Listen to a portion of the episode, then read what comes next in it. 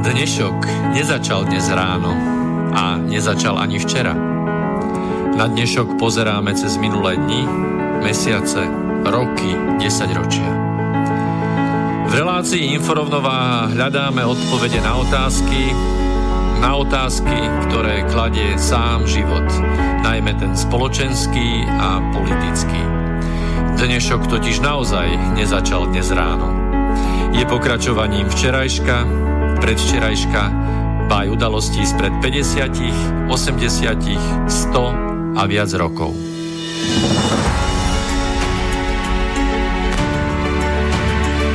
Rovnováhu potrebujeme vždy, všetci a všade. Je preto veľmi podstatné, či sa k nej blížime, alebo sa od nej vzdialujeme. Všetko totiž súvisí so všetkým. Počúvate reláciu Inforovnováha.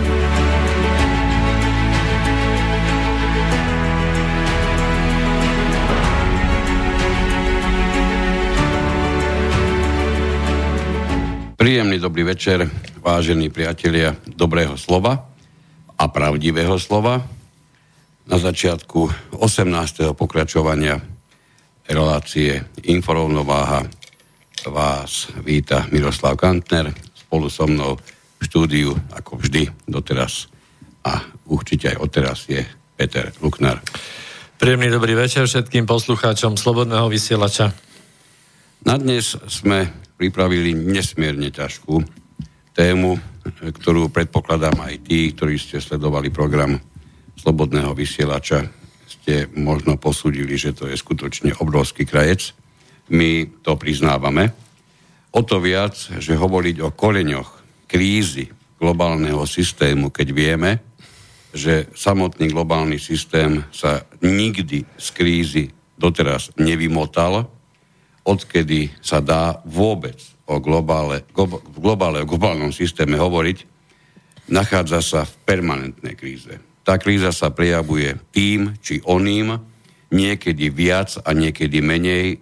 Pripustím, že boli obdobia, kedy si ju ľudia veľmi neuvedomovali. To ale neznamená, no, to ale neznamená že tá kríza neexistovala. Dali sme si za cieľ osvetliť ako sme avizovali, práve korene, z ktorých táto kríza vychádza.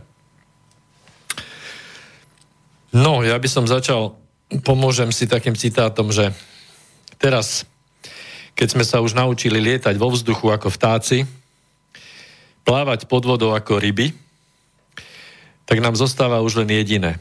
Naučiť sa žiť na zemi ako ľudia.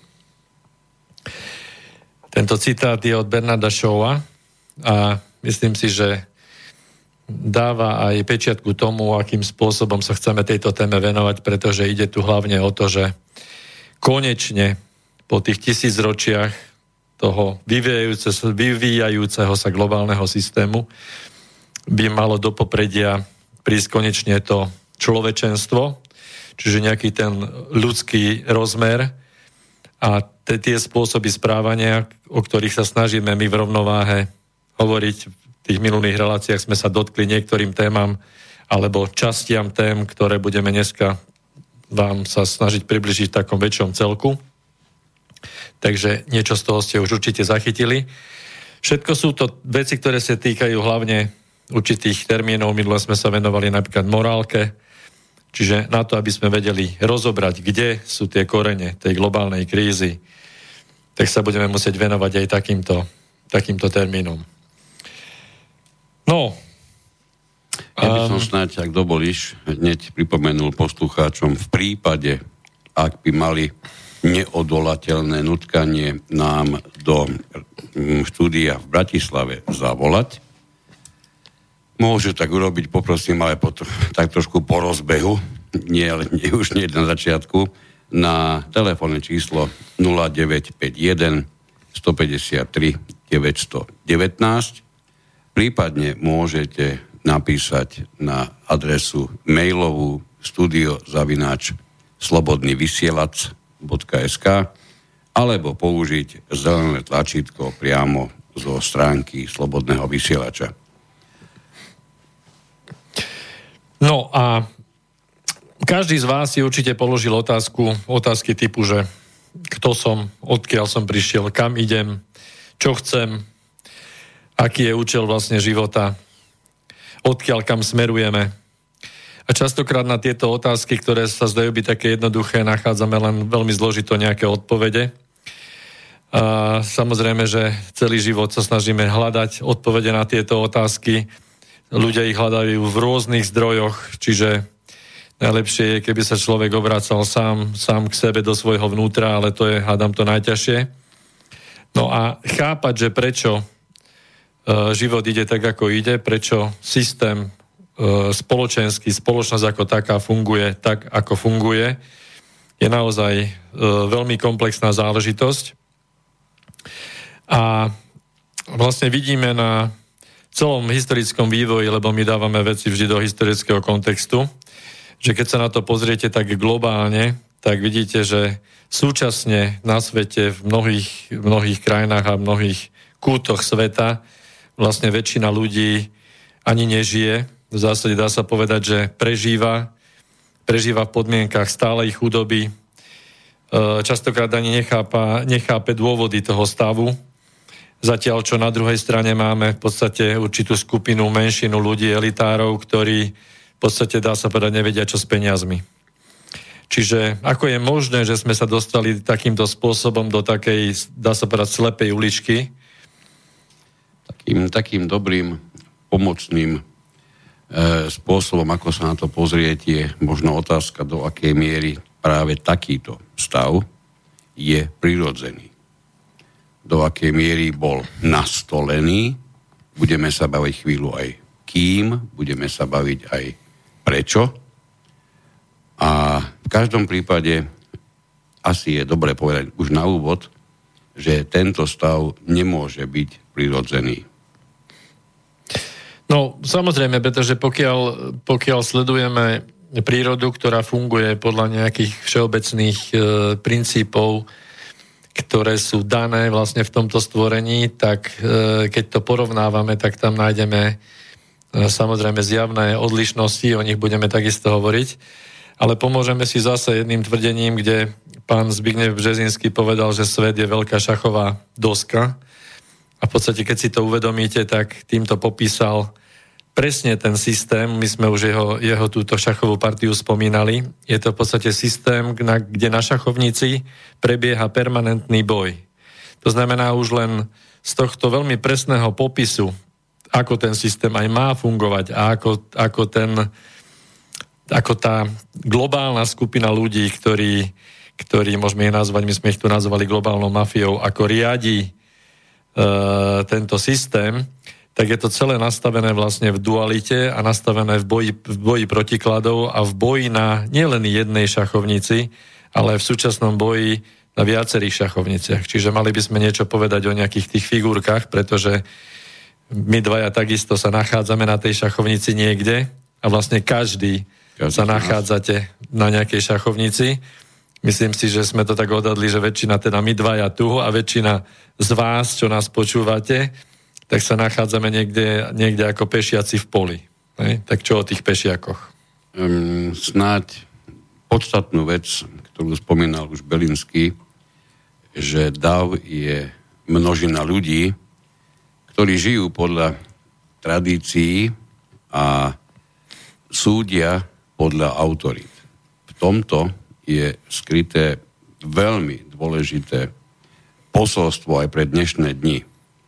Ono totiž to posudzovať podľa autorít znamená, že niekto v našich životoch tou autoritou rozhodne je. E, pravdepodobne sa tieto autority v našich životoch postupne menia. Vysokou pravdepodobnosťou to, kde si útlom detstve mohli byť rodičia, možno neskôr sa medzi tie možno nepopísané alebo, alebo osoby nechápajúce sa ako autority, ale predsa len veľmi vážne vstupujú, vstupujúce do našich životov. Mohli sa nimi stať učitelia, mohli sa nimi stať možno spolužiaci, možno rôzni rodinní príslušníci. Myslím si, že najviac v tomto smere asi štandardne dostávame od bratrancov a od sestraníc. Počul som mnoho príbehov na, ten, na túto tému. Čiže, čiže skutočne e, súdime podľa autorít. Súdime na základe toho, čo, na, čo vôbec chápeme, alebo koho chápeme ako autoritu a podľa toho sa rozhodujeme, ako budeme tú, ktorú vec súdiť. A to, že žijeme podľa tradícií, to snáď ani, hádam, nebude potrebné rozoberať. Čo z toho vyplýva? Že keď hovoríme o množine jedincov, ktorou bez pochyby sme, mali by sme prvý pohľad venovať tomu, do akej miery sa vo svojich životoch riadíme.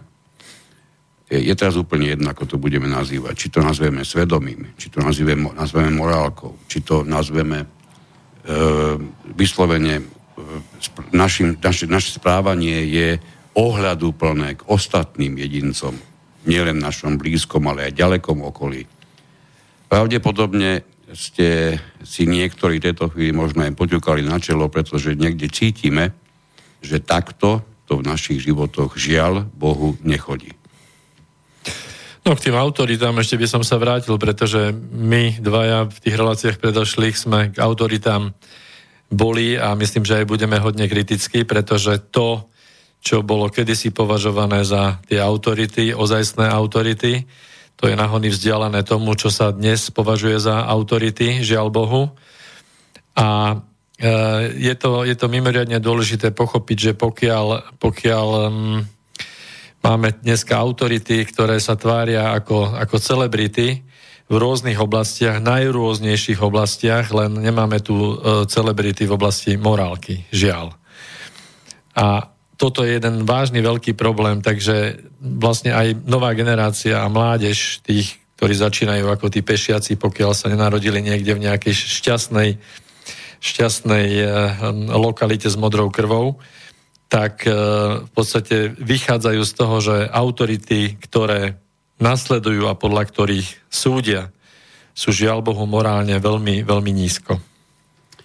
No to je, to je mm, skutočne vývoj, ktorý znesie len kritiky, teda kritické parametre, pretože dostať sa do situácie, že máme počúvať alebo máme nasledovať, máme sa orientovať na základe autorít, ktorým už na prvý pohľad, ani nemusíme ísť do nejakej vážnej hĺbky, chýba to najzákladnejšie kredo pravdepodobne tej správnej autority, a to je morálka, alebo niečo, čo chápeme ako dobré a zlé, tak v, žiadn, v žiadnom prípade sa o tých skutočne, e, skutočných autoritách, takých tých, ktorí skutočne potrebujeme do svojho života, v tejto chvíli baviť asi nebudeme.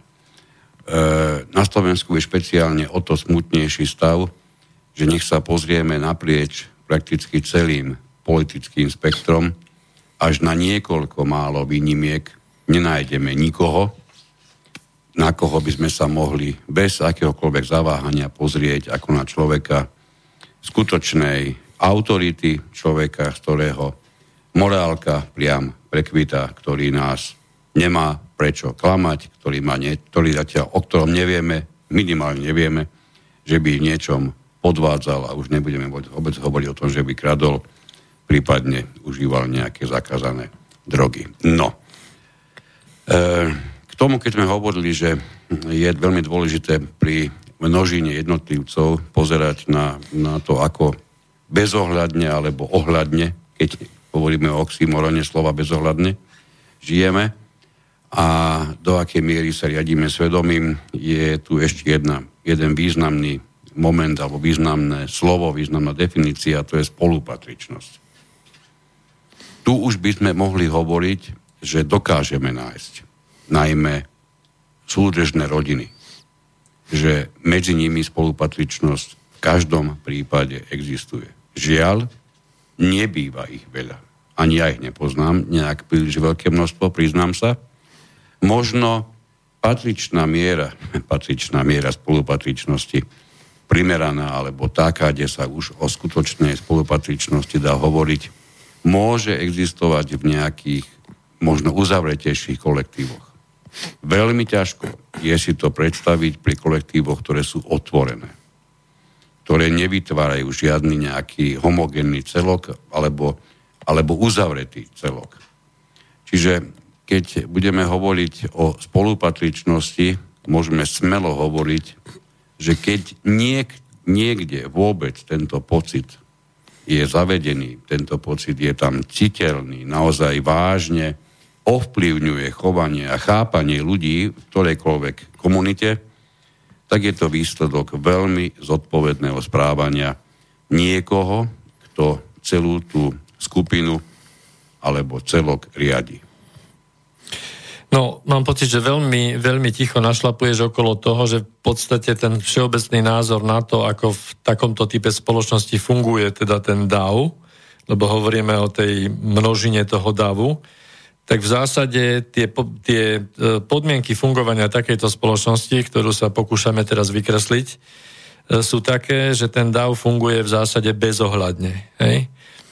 Čiže nikto nikomu nič nedaruje až na malé výnimky. Čiže ty si sa snažil vlastne mm, apelovať na to zároveň teda, že ľudia by mali byť ohľadu plnejší k sebe, čo samozrejme je v určitej menšine samozrejme a v určitých prípadoch, ale viete veľmi dobre, že pokiaľ chcete výjsť e, vo všetkom a so všetkými, tak proste máte problém. Takže, Lebo tak je nastavený systém. Tak je nastavený systém. Čiže nejde tu ani o to, že či vy nemáte svoju vnútornú česť, alebo či nemáte nastavenú tú morálku, že nie ste iba naučení, ako sa máte správať, ako sa to patrí.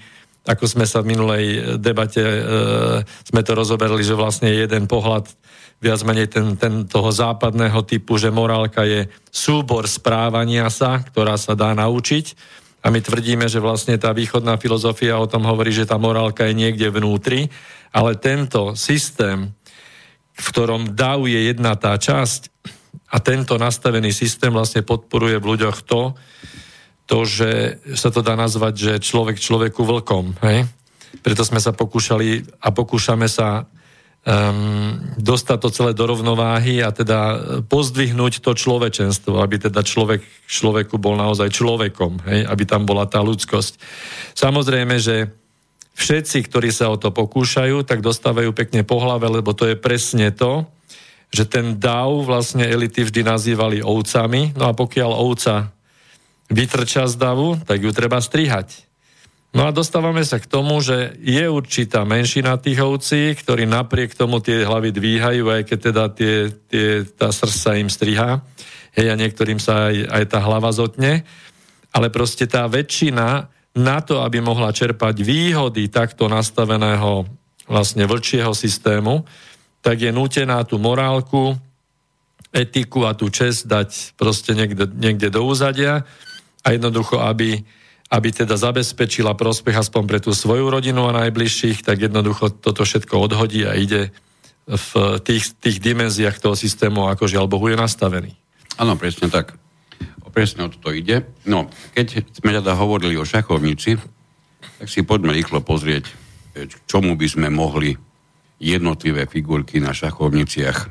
Na šachovniciach, sválne hovorím, nie na jedné, ale už sme sa v tejto relácii bavili a tí pozornejší si to určite pamätáte, že svet sa dá pochopiť tak, že prebieha x rôznych šachových partí na x šachovniciach, pričom nikde nie je uvedené, že na tej, ktorej šachovnici proti sebe bojujú len dve strany. Tých strán opäť môže byť x. Čo ale na šachovnici rozhodne nájdeme, aj keď nie je tejto chvíli podstatné rozoberať v akom množstve, to budú jednotlivé figurky. Tak sa poďme pozrieť, čomu e, tieto jednotlivé figurky prirovnáva aj pre nás našťastie voľne, e, voľne širiteľný zdroj, ktorého dnes čerpáme dosť veľa informácií. Ten hovorí o tom, že prvá úroveň je akýmsi davom malých ľudí, teda obyčajných pešiakov. Tí sú viac menej, niekto viac a niekto menej presvedčený o tom, že prakticky na nich nezáleží, pokiaľ by išlo o určovanie nejakej celé, celospoločenskej klímy, spôsobu, cieľa a podobne. A vlastne, že ich úloha je, je tak povediať piť. nejako sa cez to pretlčť, nejako to vydržať a zároveň... No sú aj ako, je, ako zdroj alebo nástroj, čiže aj ako... Sú samozrejme prakticky nástrojom, aj keď nie všetci si to uvedomujú, pochopiteľne. A pokiaľ ide o ich pohyb, tak vieme už zo šachu, tí, čo hrávate, viete bez pochyby veľmi presne, že pešiak sa môže pohybovať iba jedným smerom a s výnimkou prvého kroku na šachovnici, kde môže preskočiť aj jedno poličko, tak sa môže posunúť len na to najbližšie. Čiže pohyb veľmi vážne obmedzený a neskôr si ešte ukážeme na to, že tým tou obmedzenosťou alebo tým obmedzením netrpí len samotný pohyb týchto pešiakov. Tam tých obmedzení je výrazne viac. No a k tomu ešte snáď toľko, že najlepší spôsob, ako, ako by takýto, aj takýto pešiak mohol naplňať svoje mnohokrát nespochybniteľné dobré úmysly a svoje možno aj sny. Vieme z praxe, že nie všetci mávame sny, ktorými sme ochotní ísť, pre ktoré tak povediať žijeme. Niektorí by sme na otázku, čo si skutočne želáme dosiahnuť v horizonte napríklad 5 rokov, mali asi dosť veľký problém, aby sme presne zadefinovali, čo chceme, aby sa do 5 rokov splnilo aj keď je pravda, že hlavne, hlavne tí, ktorí sú chorí, majú pravdepodobne iba jeden, jediný cieľ a to je dosiahnutie zdravia alebo aspoň nezhoršenia terajšieho stavu. No my keď sme hrkali v 89. tými kľúčmi a prešlo 30 rokov, tak sme si minimálne mysleli, že budeme oslobodení a v podstate sme oslobodení, lebo nás eh, korporácie oslobodili od všetkého majetku štátneho. Tak, tak, tak. My sme si mysleli ešte viacero veci, nielen to, že budeme oslobodení. Tí e, najväčší pesimisti, a nikdy nezabudnem na tie debaty, si mysleli, že dobehneme Nemecko až za 10 rokov. Tí optimisti hovoria, že, hovorili už tedy, že Rakúsko zletneme do dvoch rokov a Nemecko by sme mali dať do tých piatich. No a keď sa objavili pesimisti, ktorí tvrdili, že to bude trvať 10, tak boli vyslovene v tej chvíli nenávidení v tej, v tej ktorej komunite. No, prečo, e, prečo e, bežný pešiak má problémy s uplatňovaním svojich dobrých, mnohokrát dobrých úmyslov, s naplňaním svojich snov, no pretože e, pre, pre priemerného človeka nie je jasný spôsob, ako by tieto sny, ak ich aj má, ak ich vôbec má, už len to, že ich nemáme, je ukážkou toho, že, ich, že nemávame sny, nesnívame o niečom už len preto, lebo nevieme nájsť spôsob, ako by sme ich mohli splniť alebo naplniť tie svoje sny. Takže nie je nám jasný spôsob a v neposlednom rade bežný pešiak, neurazme sa, my všetci sme bežní pešiaci, vrátane nás dvoch, čiže my nehovoríme o niekom ako o cudziom, my sa vrátame sami medzi pešiakov, pretože tak je to v tej hierarchii usporiadané. To, že je to hierarchia, to, hierarchia, to uvidíte o chvíľu. Takže nemáme ako pešiaci dostatočné vedomosti o riadení, čo je veľmi vážny handicap, a máme len skutočne možno okrajové predstavy o tom, čo je vôbec dobré, čo je zlé, dokonca aj vo vzťahu k nám samotným. No a potom vlastne ten prvý rad sú tí pešiaci a ten druhý rad, čiže tá druhá úroveň, to je tá tzv. elita. Ja by som ešte doplnil jedno, jednu vec tomu pešiakovi, že rôzne systémy vzdelávania existujú a zamerávajú sa na všetky možné odborné oblasti a je na tom všetkom jedna vec mimoriadne, mimoriadne platná a zároveň mimoriadne zaujímavá, že akékoľvek odborné vedomosti dokážeme v priebehu života získať, tak môžu byť dostatočné, tak obrazne povedané, na to, aby človek pracoval v supermarkete v pokladni. Pretože v zásade na školách na Slovensku definitívne akéhokoľvek typu sa k informáciám o riadení najmä riadení supersystémov, nemyslím tým riadení supersystému v uzavretom celku typu firma alebo niečo podobné, sa informáciám o riadení prakticky nemáte ako dostať, pretože ich nemajú ani tí vyučujúci. Takže to je proste jeden zásadný, zásadný bod, cez ktorý sa nevieme dostať bez toho, aby sme si tieto vedomosti vôbec zaobstarali, ak o ne máme záujem. No a teraz poďme tej druhej. Tej druhej úrovni, kde vlastne je to tam menšia skupina, alebo teda hodne menšia skupina, ktorá sa nazýva tá tzv. elita. O elitách sme sa takisto už dosť bavili v minulých reláciách. Ale treba povedať to, že je to takisto v podstate e, síce menšinová, ale tiež skupina, ktorá e, je na tom rebríčku samozrejme, že vyššie, má trošku väčšie možnosti, má o čosi viac vedomostí, ale tie vedomosti elity sú tiež len čiastkové Dôkazom toho je, že keby teda tí, tie rôzne elity, o ktorých budeme hovoriť, mali tie vedomosti o riadení podstatne iné, tak by celá spoločnosť a štát fungoval ináč, hej, ale vidíme, že to tak žiaľ Bohu nie je. E, čo sa týka tej nejakej mravnej podstaty, tá elita tiež sa dá povedať, že, že spadá k tomu stádu, pretože, pretože už len to, že sa v takomto systéme tí ľudia dostali na toto elitárske miesto, tak museli samozrejme v tom rebríčku poprieť duplom všetky tie hodnoty, o ktorých sme hovorili, čiže, Áno, mne raz je to čiže tomu. nie je možné ani inak fungovať, aby sa človek tam dostal. Čiže oni vlastne svojím spôsobom sú ešte bezohľadnejší, tam vlastne v rámci tých ľudí to svedomie je takmer vypnuté, oni práve kontrolujú správanie toho davu, tých pešiakov, a robia to spôsobom tak, aby si chránili tie svoje úzke klanové záujmy. Hej?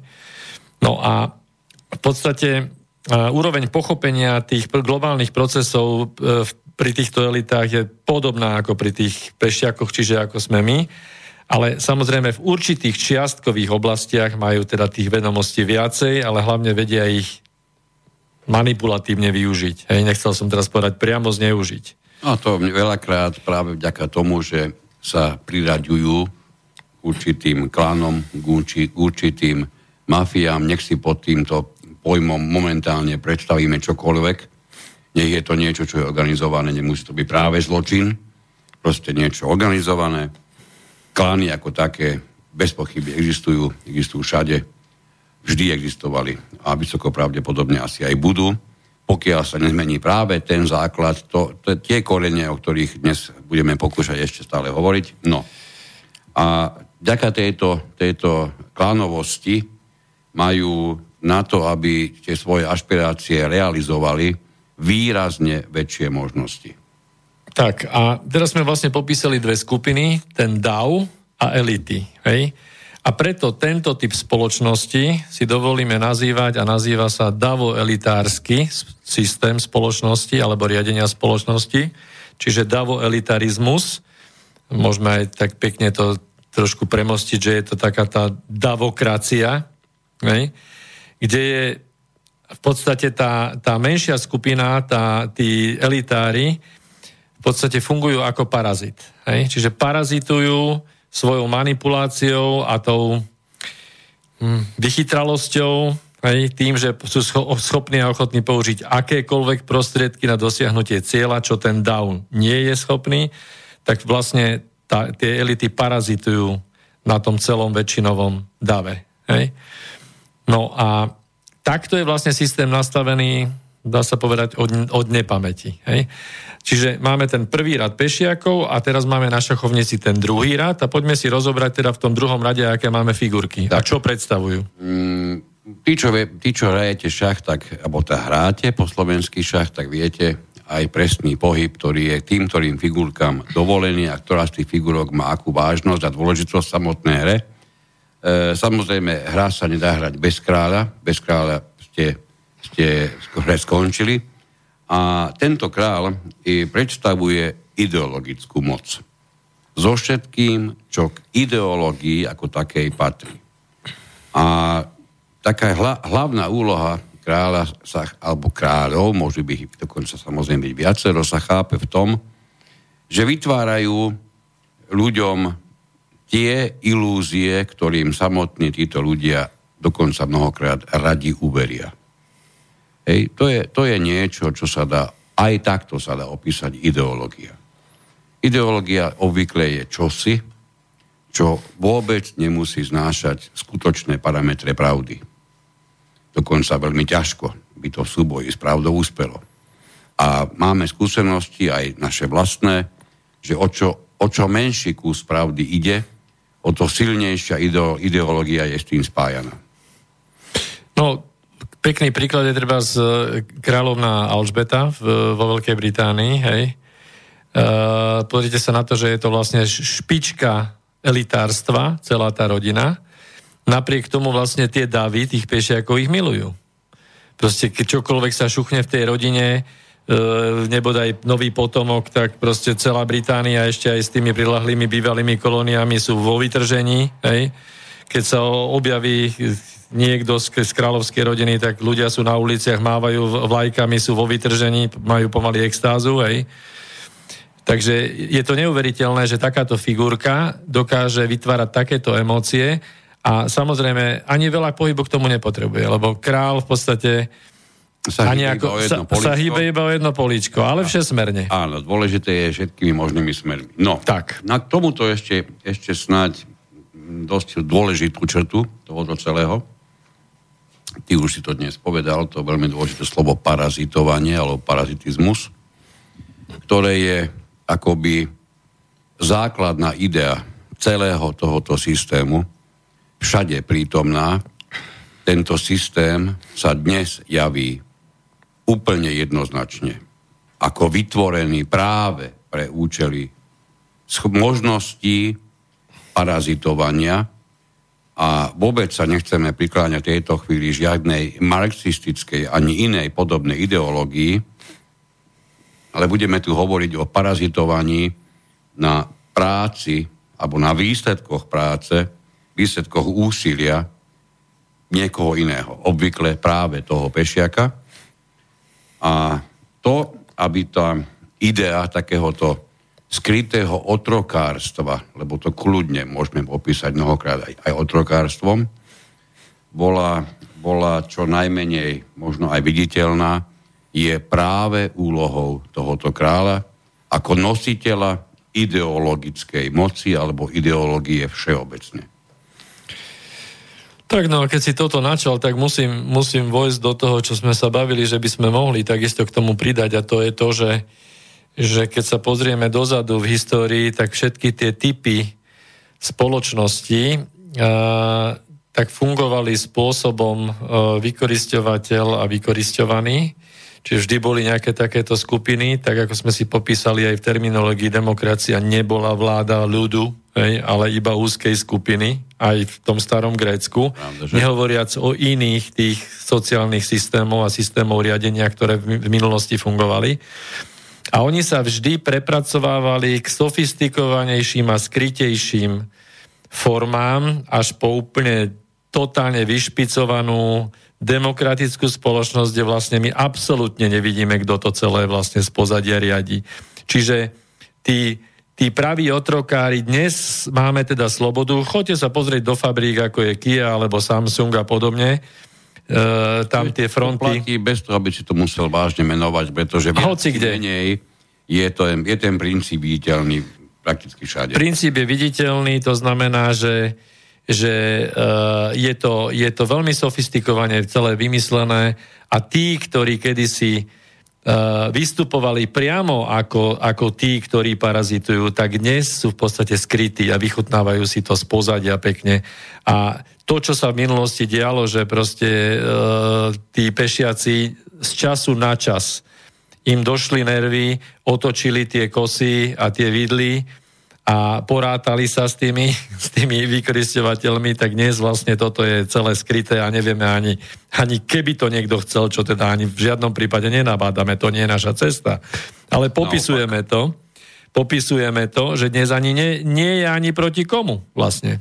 Dnes je všetko totálne rozložené. Len tak narýchlo, keď si spomenul tie násilné spôsoby, keď už si, to, keď už si pri tom chvíľu bol, aby bolo raz a navždy jasné, my, my by sme boli tí poslední, ktorí by ľudí hnali do ulic pre akékoľvek úmysly a za akýmkoľvek cieľom, pretože je jednoznačne pravda, že v uliciach alebo ako, akýmkoľvek revolučným počinom viete dosiahnuť len zmenu, tak povediac, vtáctva na tom istom konári. Pričom nie je vylúčené, že mnohí tí vtáci, ktorí boli z konára vyhnaní, sa obletením celého stromu na ten istý konár vrátia.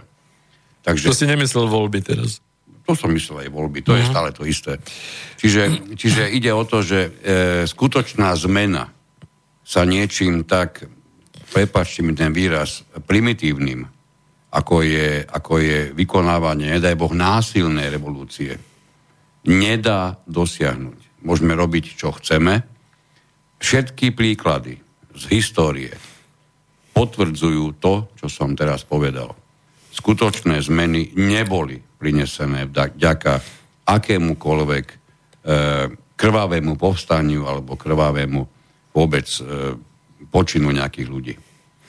Oni boli, tie, tie skutočné zmeny sa stávali pre úplne, hlavne z, z, z celkom iných dôvodov.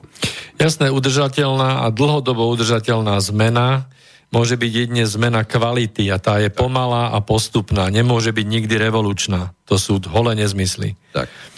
No a to, že pokiaľ, pokiaľ náhodou ste sa nechali natiahnuť a ste v, tej, v tých uliciach a teda, ako si ty povedal teda, že sa vám podarilo odstrašiť tých vtákov z jedného stromu a preleteli na druhý, tak na tej ulici, pokiaľ príde určité kritické množstvo ľudí, tak začne sa tam v tých istých uliciach pohybovať jedna figurka tá sa volá dáma.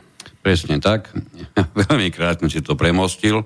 Hovoríme totiž to o tom, že z času na čas sa môže stať, že ten, ktorý daný kráľ dostane istým spôsobom konkurenciu ako keby vo vlastnom paláci.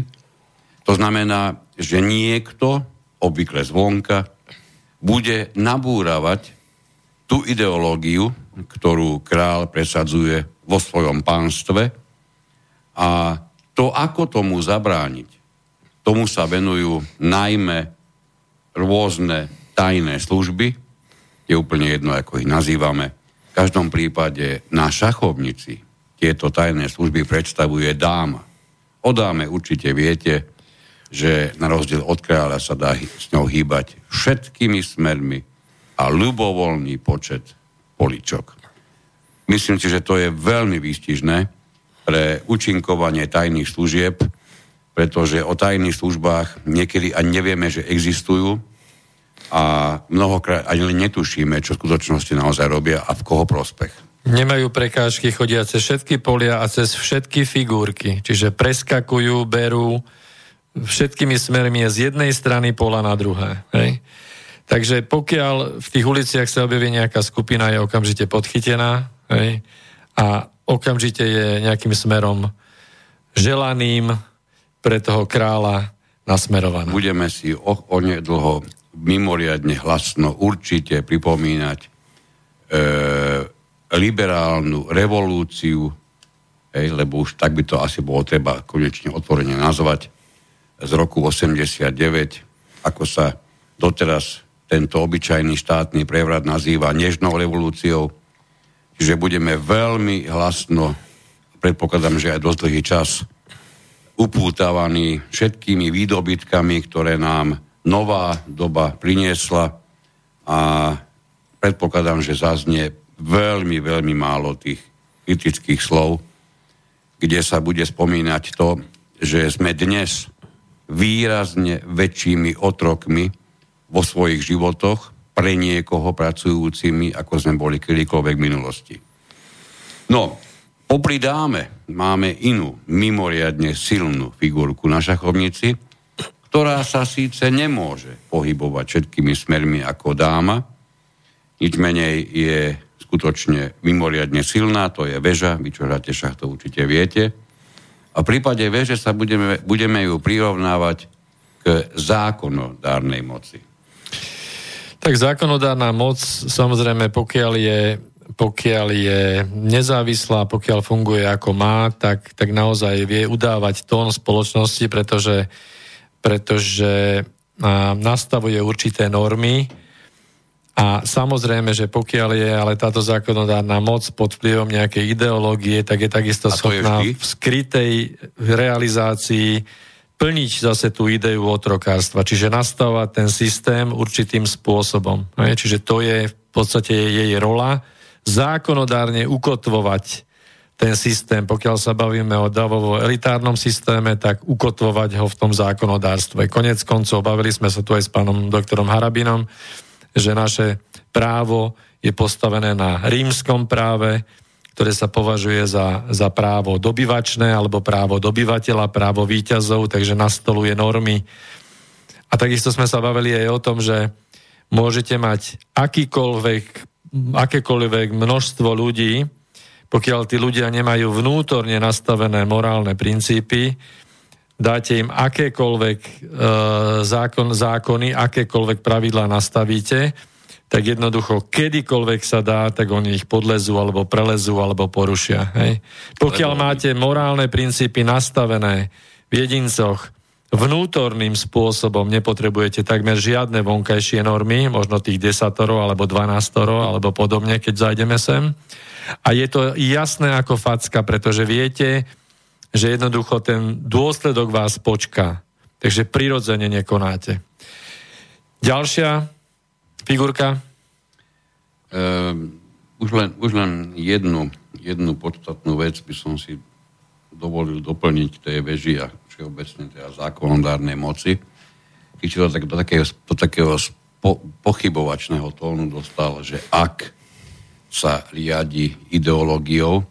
No keď zoberieme do úvahy stav na Slovensku, máme poslancov, ktorí v žiadnom prípade, to je dôležité, pri tomto volebnom systéme nereprezentujú žiadnu skupinu svojich voličov. Myslím tým skupinu, ktorá by bola popísateľná, napríklad to sú občania, teraz si naozaj vymyslím Trebišova, ktorých ten, ktorý človek v zákonodárnom spore zastupuje.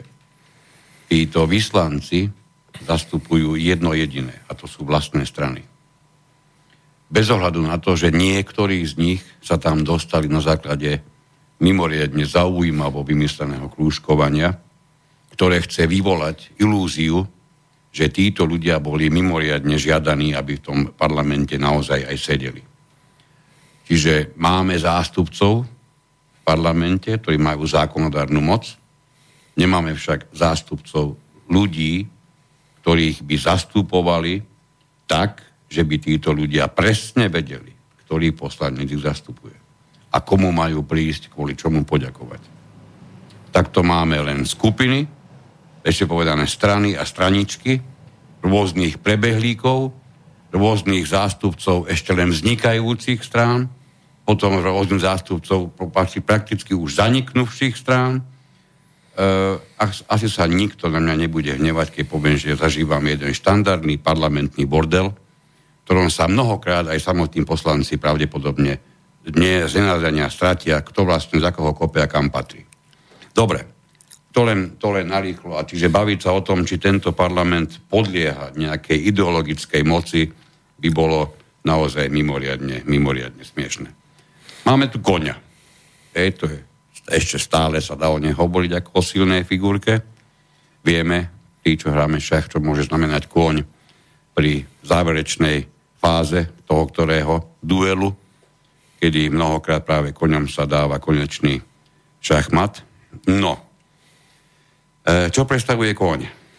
No, Kôň má dosah, ide, ide vlastne do LK rôznymi smermi a e, súčasne vie zasiahnuť množstvo polí, pretože je to vlastne výkonná exekutívna moc, čiže vláda. Podľa toho, v akom systéme máme prezidentské systémy, máme, máme premiérske systémy a máme ich kombinácie.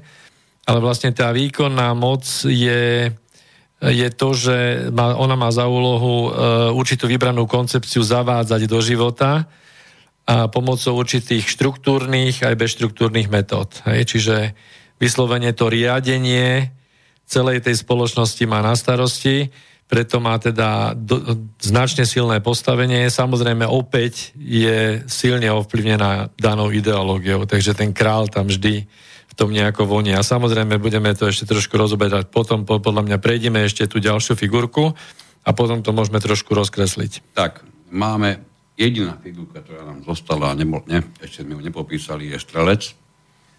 Asi z toho delenia moci tým pozornejším určite chýba v tejto chvíli súdna moc, samozrejme predstavuje práve súdnu moc, kde sa dá bez akýkoľvek zaváhania, bez akéhokoľvek zaváhania vysloviť záver, že súdna moc je tu na to, aby dodržia, aby kontrolovala, alebo aby sa starala, aby dohliadala na to, aby sa zákony, ktoré boli vďaka ideologickej moci kráľa, príjmané väžami v zákonodárnom zbore, aby sa tieto, tieto zákony dodržiavali a to najmä tými, pre ktorých alebo pre koho boli tieto, tieto pravidlá, tieto zákony určené. Aj na Slovensku, a to nie len na Slovensku, vidíme, že sú zákony, ktoré sú platné, potom sú tie, ktoré sú platnejšie pre každého a potom sú tie, ktoré zase až tak pre každého neplatia. A najmä asi v poslednom období sa dožívame mnohokrát až prekvapujúceho rozuzlenia, kedy zrejme sa asi bude skutočne už len potvrdzovať, že mnohé a mnohé výroky súdov celkom v poriadku neboli.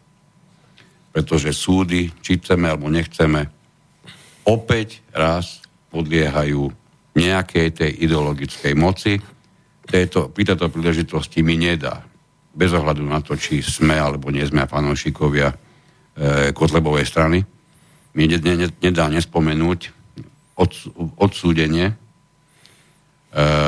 poslanca Mazureka, kde jeden z troch sudcov verný svojej ideológii, ej, ktorú, ktorú prezentoval už v čase, kedy, kedy sa mimoriadne vážne prikláňal k jednej z dnešných opozičných strán, sa s vysokou pravdepodobnosťou, nevidel som odsudok, nemôžem tvrdiť, ale predpokladám, že vysokou pravdepodobnosťou sa práve pod, pod záverečné rezime tohoto súdneho konania podpísal.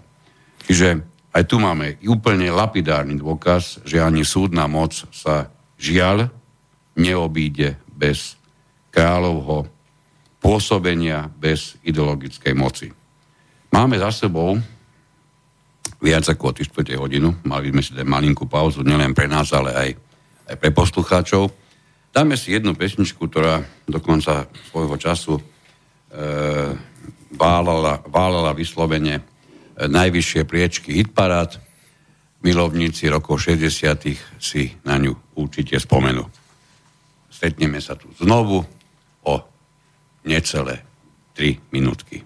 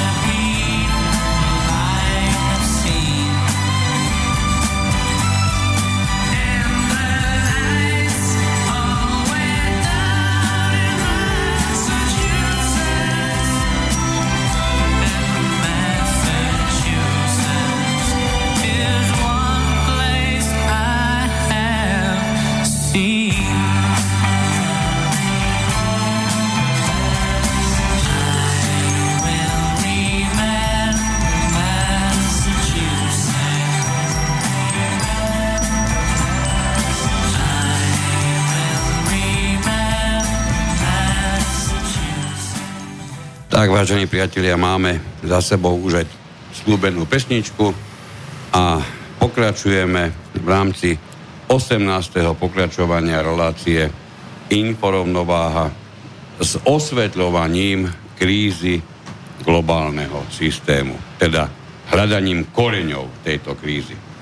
Bavili sme sa tu o šachovnici, mnohé tí, čo nehráte šach, máte určite z toho zamotanú hlavu a priam nenávidíte možno tú tému, ale verte, že skutočne inak, ešte obraznejšie sa to jednoducho popísať nedá. Takže iba pre rýchle zmapovanie toho, kde sa vlastne nachádzame, aby sme si tie orientácii mohli pomôcť v rámci Slovenska, poďme sa mi pozrieť, ktoré tieto figurky u nás vlastne sú zastúpené kým. No tak kto napríklad na Slovensku predstavuje toho kráľa? A otázka je taká, sedí ten kráľ, ktorý ideologickú moc na Slovensku drží v rukách na Slovensku? E, veľmi dobrá otázka. Myslím si, že e, pri poslucháčoch Slobodného vysielača by podobná anketová, anket, otázka do ankety dopadla asi tak, že by, predpokladám, viac ako 90% tvrdilo, že my e, ideologického kráľa, teda ideologickú moc na Slovensku nedržíme a asi by bolo ťažko sa tomu čudovať, že by to práve takto dopadlo. Stačí sa pozrieť na pôsobenie všetkých eh, rôznych možných a nemožných mimovládok, na, na niečo, čo sme si ešte nedávno nedokázali ani len okrajovo predstaviť. A vôbec nemyslím tým len prievod rôznych e, v spodnom prádle obu, oblečených ľudí, prípadne ľudí preoblečených za psov, naznačujúcich, ako je dôležité ich tolerovať. Pritom už len toto procedúrovanie sa po meste je tak výnimočne netolerovateľné, že neviem si predstaviť, ako sa netoleranciou dá vymôcť tolerancia, ale dobre, niekto má asi iné, iné myslenie, ako máme my, bežné. No a keď teda zoberieme do úvahy toto všetko vrátanie našich mimoriadne žalostne pôsobiacich médií hlavného prúdu, aby sme oddelili tie, ktoré nie sú médiami hlavného prúdu, tak nám vyjde niečo, že my kráľa máme a ja si myslím, že nie je iba jednooký, že je mimoriadne nahý a že jeho moc je mimoriadne rozsiahla a oveľa väčšia, ako by sme si kedykoľvek v minulosti vôbec mohli želať.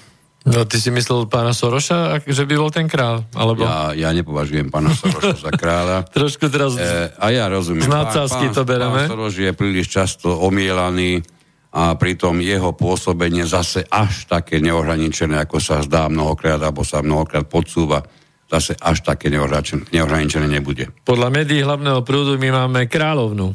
Áno, jasné. No, tak lebo je aj na obálke Vogue, hej? Áno, áno, áno. Ako, takže asi takto, hej? No, ale tak v každom prípade teraz vážnejšie. Uh, uh, skôr by možno niektorí trvali na tom, ktorí ale šachy nehrajú, že my máme dámu, hej, v prezidentskom paláci, ale dáma to sú tajné služby, čiže kráľa na Slovensku vyzerá to tak, že nemáme. To je taká divná šachová partia. O to viac máme dám. Mám taký pocit, ano, že tu je ano. nie len 3, možno 4, aj 5 dám tu behá po, po uliciach. Hej, čiže... Mali sme tu v minulosti obdobie, kedy sa hovorilo, že budú dokonca dve paralelné SIS služby. No a ešte tu máme západné a východné a blízkovýchodné a ešte iné služby krížom, krážom, krížujúce teda toto pole toto je možno jedno políčko, to Slovensko na tej, na tej jednej pomyselnej šachovnici. Áno, môže no. tak byť. Takže to máme tú dámu. No a teraz ale je zaujímavejšie, možno toto už bude uchopiteľnejšie, že kto je teda väža, kto je kôň a kto je strelec. No, väžu sme si viac menej zobrali ten parlament, či chceme, či nechceme, naozaj má tú zákonodárnu moc. Keď teda vynecháme tie právne normy, ktoré sú, ktoré sú v rukách napríklad URSA alebo niektoré vládne návrhy zákonov. tak keď by sme hovorili o niekom, kto má skutočnú zákonodárnu moc, tak rozhodne v našich končinách to bude parlament. A už je o jeho úrovni sa popísalo tak veľmi veľa, že si trúfam povedať, že ak niektorý Slovak ktorý, ktorúkoľvek týchto figúrok pozná veľmi dobre, tak to bude buď bývalý prezident, najmä, najmä tým, čo všetko sa na ňo ako na prezidenta nalepilo a pravdepodobne to bude parlament, ktorý, či chceme, či nechceme, je neustále v očiach a ja si trúfam vyhlásiť, že zažíva výrazne väčšiu pozornosť, ako by si zasluhoval.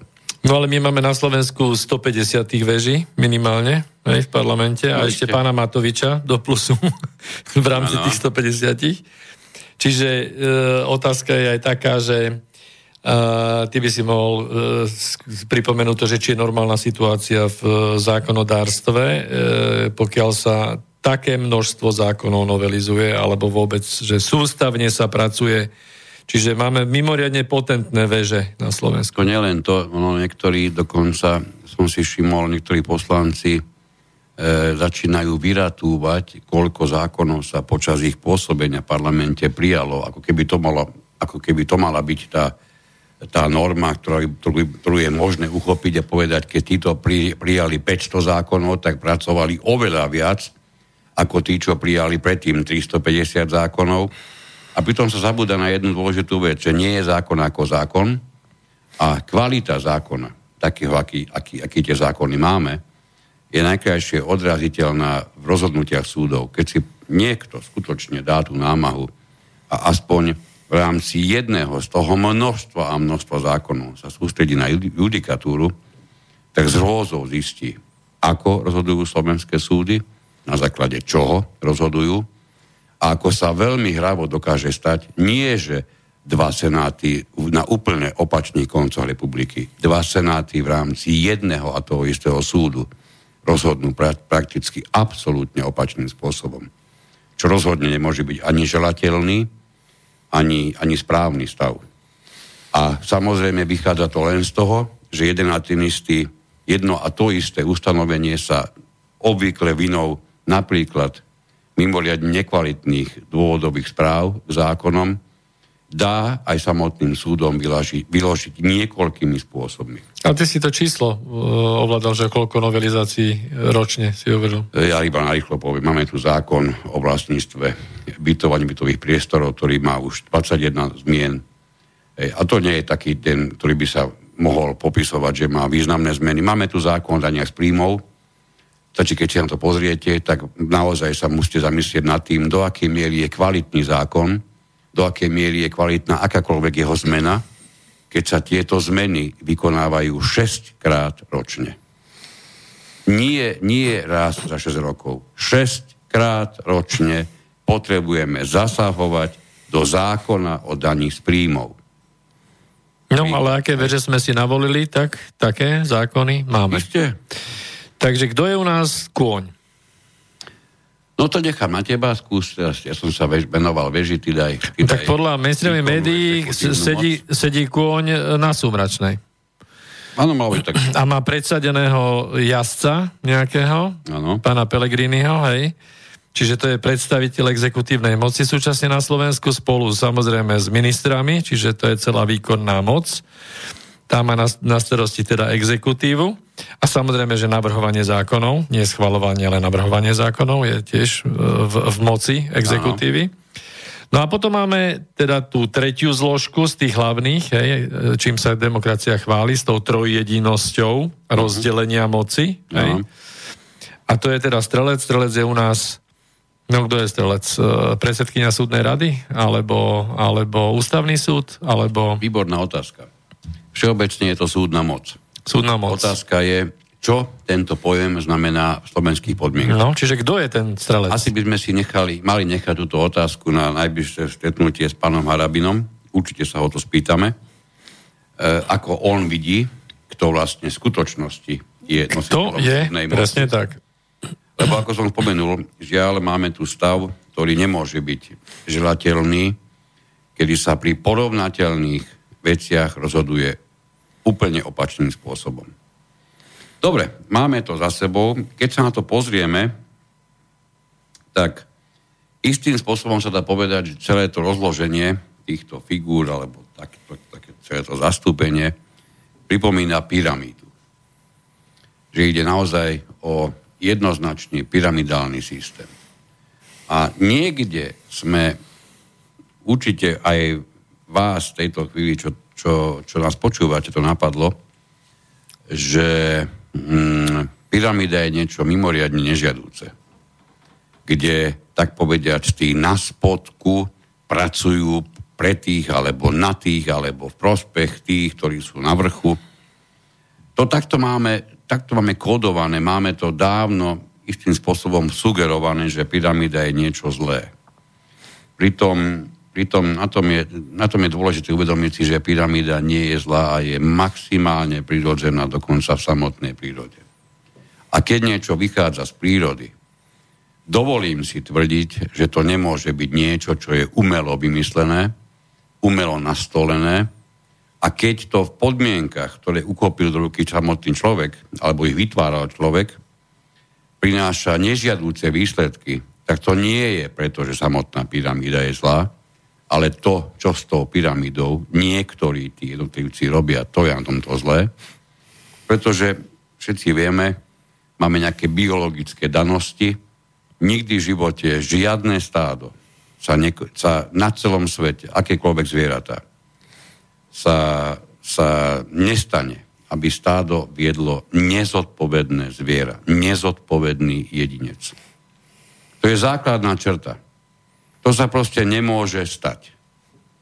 Ej, čiže vrchol pyramídy by nemal byť prezentovaný tým, že to je ten, čo najviac rozkazuje, ten, čo z toho všetkého najviac, tak povediac, parazituje. E, áno, parazituje a dobre si všimneme, že na Slovensku, a nie len na Slovensku, toto skutočne platí. Jedna jediná výnimka je na tom, že k takémuto umiestneniu niekde v horných priečkách pyramídy ako si nie je e, prisúdený aj rovnaký stupeň zodpovednosti. Ja by som chcel toto ešte, že by sme rozviedli potom k záveru, lebo tam ešte budeme vychádzať z toho, že teraz v prvej fáze sa snažíme vykresliť tú davoelitárskú parazitickú spoločnosť, ktorú zažívame. A keď budeme dávať tie, tie návody alebo riešenia, ako by to malo vyzerať, tak tam by sme to ešte mohli potom rozobrať podrobnejšie. Ale skúsme sa ešte zamerať na to, že Jeden moment je ten, že keď si predstavíte celú tú šachovnicu a tých šachovníc je množstvo, čiže hrá sa na viacerých poliach, tak e, tie figúry na tej šachovnici nejdú automaticky sami. Čiže sú za tými šachovnicami nejakí, nejakí hráči. hráči, presne tak. Hráči, ktorí s tými figurkami pohybujú. Ale no a, vyzerá, ako keby, ako keby naozaj postupovali. Ako keby naozaj postupovali. Takže povedzme si teraz niečo o týchto hráčoch, pretože to je to dôležité. A tuto možno mnohí budete niekde na hrane toho, že zase ideme do nejakých takých, nechcem to povedať, ale dobre, konšpiračných teórií, že teda nič sa nedieje náhodou, ale už nás poznáte, jednoducho náhody neexistujú. A áno, tak ako každý systém, či je to mini alebo mikrosystém, funguje tak, že sa uchopí naj, najsilnejší a najvedomejší jedinec a uzurpuje tie práva v takomto vlčom systéme, tak takisto to funguje vlastne v tom celom globálnom systéme. To znamená, že niekto nastavil pravidlá tej hry na, tých, na tej šachovnici a o tomto by sme si mali povedať, že čo je toto vlastne za fenomén, kto je tento majiteľ tých pravidiel, kto je majiteľ tých celostných riadiacich vedomostí o celom tom systéme, o tomto otrokárskom v podstate usporiadaní, ehm, kde sa nachádza? Hej, a hovorí sa, hovorí sa vlastne v súvislosti s tými jedincami, že to sú jedinci, ktorí vlastne používajú tú konceptuálnu moc, a konceptuálna moc má určité kritéria, charakteristiky, že je schopná, tí, títo jedinci sú schopní identifikovať problémy a určiť ciele vo vzťahu k ním. To znamená, je tu určitá úzka skupina ľudí, pán, e, pán Březinský určite vedel, o kom hovorí v rámci toho, o tých šachových partiách, o tých hráčoch, jednoducho, že sú ľudia, ktorí vedia identifikovať tie problémy, používajú samozrejme ten koncept riadenia, čiže sú vedomí, ako riadiť tie veľké supersystémy, identifikujú problémy, vypracúvajú tie koncepcie na, dotia- na dosiahnutie tých definovaných cieľov, zavádzajú tú koncepciu do procesu riadenia a do života spoločnosti. A, a treba povedať, že oni v podstate sú ako keby mimo tej pyramídy, aby sme to vedeli pochopiť, hej? Lebo oni tú pyramídu v podstate zostavili. Čiže máme aj nejakú symboliku okolo toho, nechceme ísť do tých nejakých hermetických alebo okultných vecí, ale v podstate istým spôsobom sa k tej, k tej pyramíde viaže nejaké to, to oko, ktoré ťa vidí, hej, aj na tej, na tej dolarovej bankovke. V každom prípade sú my sme to nazvali globálnou mafiou, je to v podstate určitá skupina ľudí, ktorí majú v rukách tú konceptuálnu moc a s týmito figurkami narábajú. Hej, a v rámci toho, že za tie tisíce rokov a sa prišlo na to, že funguje veľmi dobrým spôsobom uh, také, takéto rozdelenie, tieňové rozdelenie tej moci na tú, čo sme spomenuli, Svetú Trojicu v podstate. Môžeme to nazvať Svetou Trojicou, lebo tento princíp funguje vlastne všade. Vidíte vlastne aj väža kôň strelec, tak to je vlastne rozdelená moc v krajine na tri skupiny, ktoré by mali byť teda nezávislé a vytvárať nejakú rovnováhu tej spoločnosti. Ale takto isto to fungovalo vo všetkých náboženstvách. Hej? Je trojjedinosť Božia. Keď nás počúvate ľudia, ktorí ste teda veriaci, tak samozrejme, že toto je téma, ktorá je relatívne, relatívne háklivá ale v každom prípade e, ideme aj do tých tém, ktoré nie sú, nie sú jednoduché. A v podstate, a, aby ste to, alebo ja sa k tomu vyjadrím osobne, ty môžeš potom treba za seba. V každom prípade, pokiaľ my kritizujeme nejaké náboženské systémy, ktoré využívajú v podstate tak ako v, v svetých knihách v Biblii je napísané, že sú ľudia rozdelení na dve skupiny. Sú pastieri a sú ovce. Ne? A tieto koncepty sú vo všetkých svetých knihách, či sa bavíme o židokresťanskom náboženstve alebo iných náboženstvách. Čiže tá trojica v tom význame riadenia supersystémov spoločnosti má jednoznačný význam. Hej? Ona proste funguje. Fungujú tri hlavné body v nejakej prednáške. My síce dneska máme viacej, lebo máme dve hodiny, ale tá trojica proste na ľudí platí. A tou trojicou sa dá vlastne svojím spôsobom z pozadia nahradiť a riadiť tú spoločnosť. Keď sme sa bavili v minulosti o tom, že na to riadenie tá konceptuálna moc alebo tá globálna mafia nevyužíva, nevyužíva konkrétne nastavené figúry, čiže nie je tam úplne ten zámer priamo nastavený, ale sleduje a postupne ohýba určité zložky alebo tenzory moci, môžeme popísať, kde je im absolútne jedno, že koho použijú do danej role, ide iba o to, ako definovali ciele a ako nastavili spôsoby, ako tie ciele dosiahnuť. Takže toľko za mňa o tej konceptuálnej moci. Mohli by sme o tom hovoriť viac, o tých pastieroch a ovciach, ale, ale myslím, že sa môžeme posunúť kľudne ďalej.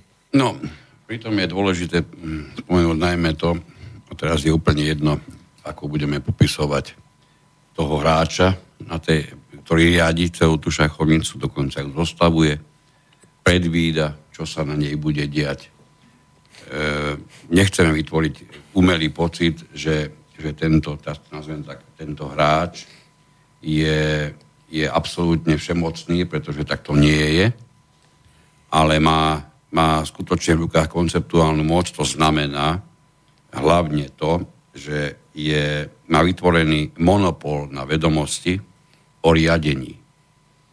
A tu je základ celého, aj celého problému. Pretože ak chýbajú vedomosti o riadení celého supersystému, teraz nehovoríme, znovu to my nehovoríme o firme. My nehovoríme o nejakom akomkoľvek veľkom korporátnom systéme. My sa bavíme o super systéme. A keď vieme, že poznanie či chceme, či nechceme s tým súhlasiť, rovná sa moc. Áno, Znal, znalosť rovná sa moc. Tak to je presne ten princíp, ktorý pri tomto, pri tomto je používaný a využívaný najviac. Už som spomenul, že, že dojem nejakej všemocnosti nie je na mieste. Uh, už len preto, lebo akokoľvek zostav, sa, sa zostaví scenár, keď to nazveme scenárom, toho, čo by sa malo diať, tak e, tento scenár nikdy sa nebude vykazovať stabilitu. Naopak, bude nestabilný, pretože podlieha rôznym, rôznym výkyvom. Plány sa upravujú. My sme, to si pamätáte mnohí, začali túto, túto reláciu prvým dielom, ktorý sa nazval Včerajšok, alebo pardon, dnešok nezačal včera. Ale, pardon, dnes nezačal ráno. dnes ráno tým sme už naznačili to, že my naozaj vážne berieme to, a je to konec koncov aj, aj v znelke, počuli ste to aj dnes, že to, čo my tu dnes zažívame, to, to nemá základ v tom, čo sa náhodilo, udialo predvčerom, alebo pred týždňom, alebo pred 15 rokmi. To všetko má jednoznačne svoj istým spôsobom plánovaný vývoj. Je, pretože môžete zásadne pripustiť len dve možnosti.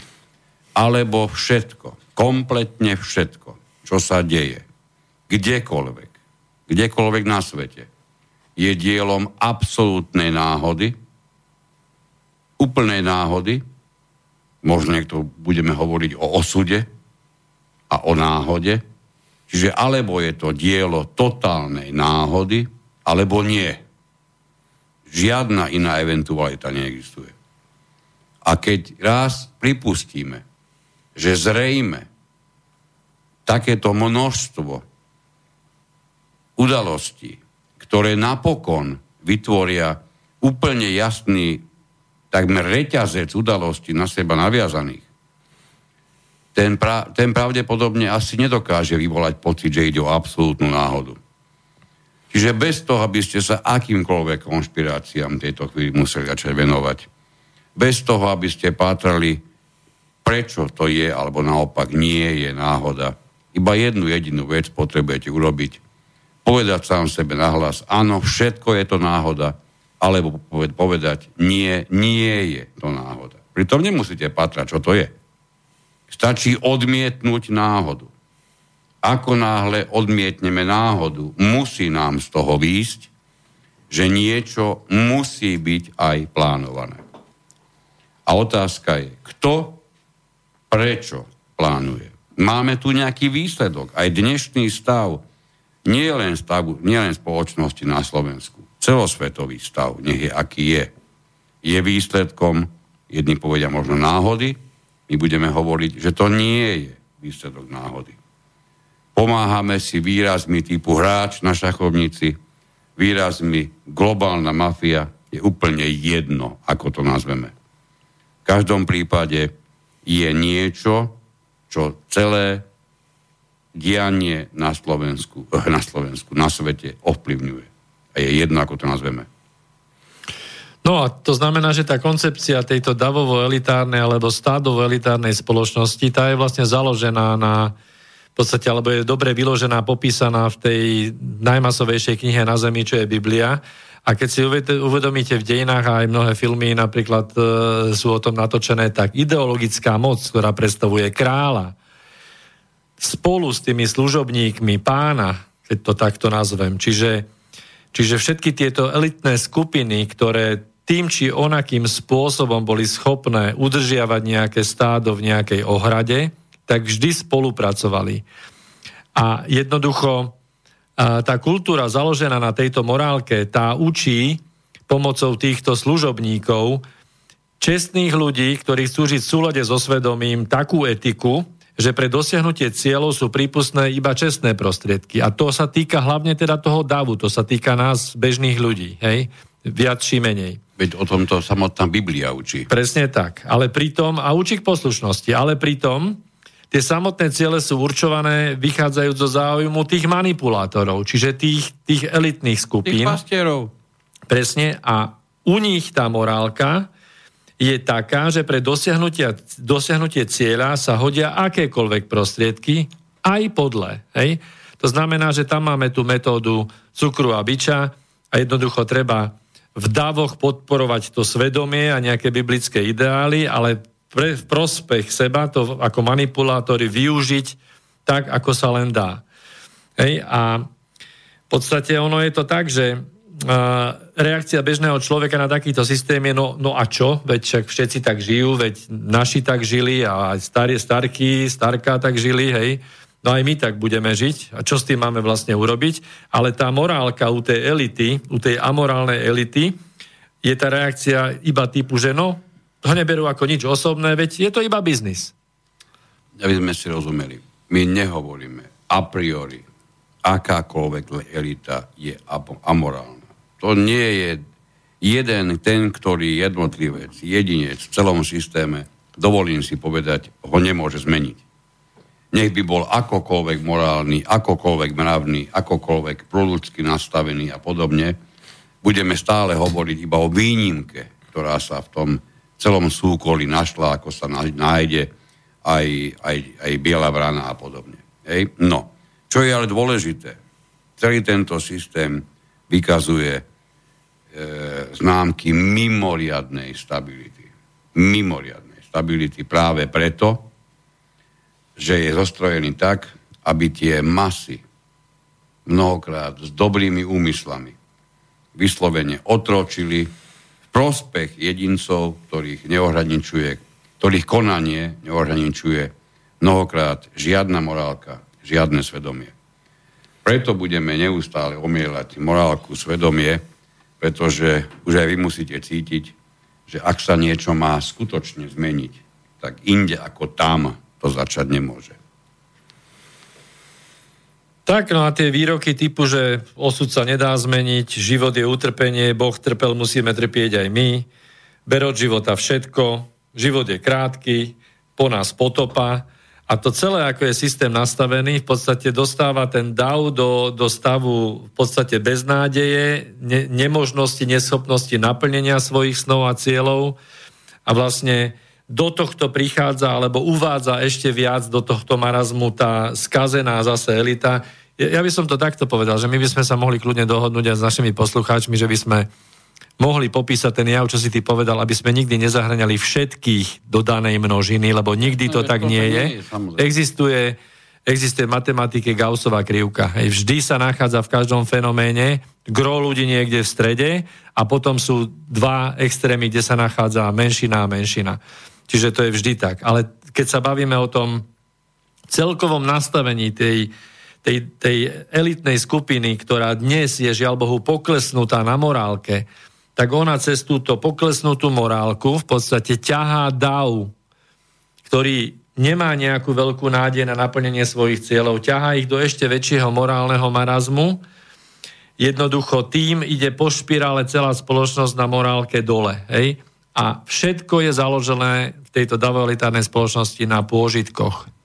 To znamená, že tá, tá frustrácia to odobratie akýchkoľvek, akýchkoľvek um, možností realizovať sa naozaj, naozaj ten tvorčí potenciál každého jedinca, ktorý je jedinečný, sa v tej také, takto nastavenej spoločnosti využiť nedá, tak vlastne dochádza k tomu, že množstvo potom aj týchto ľudí be, bežného toho davu upadá do čistého pôžitkárstva. To sú tie papuče, seriál a pivo. Hej?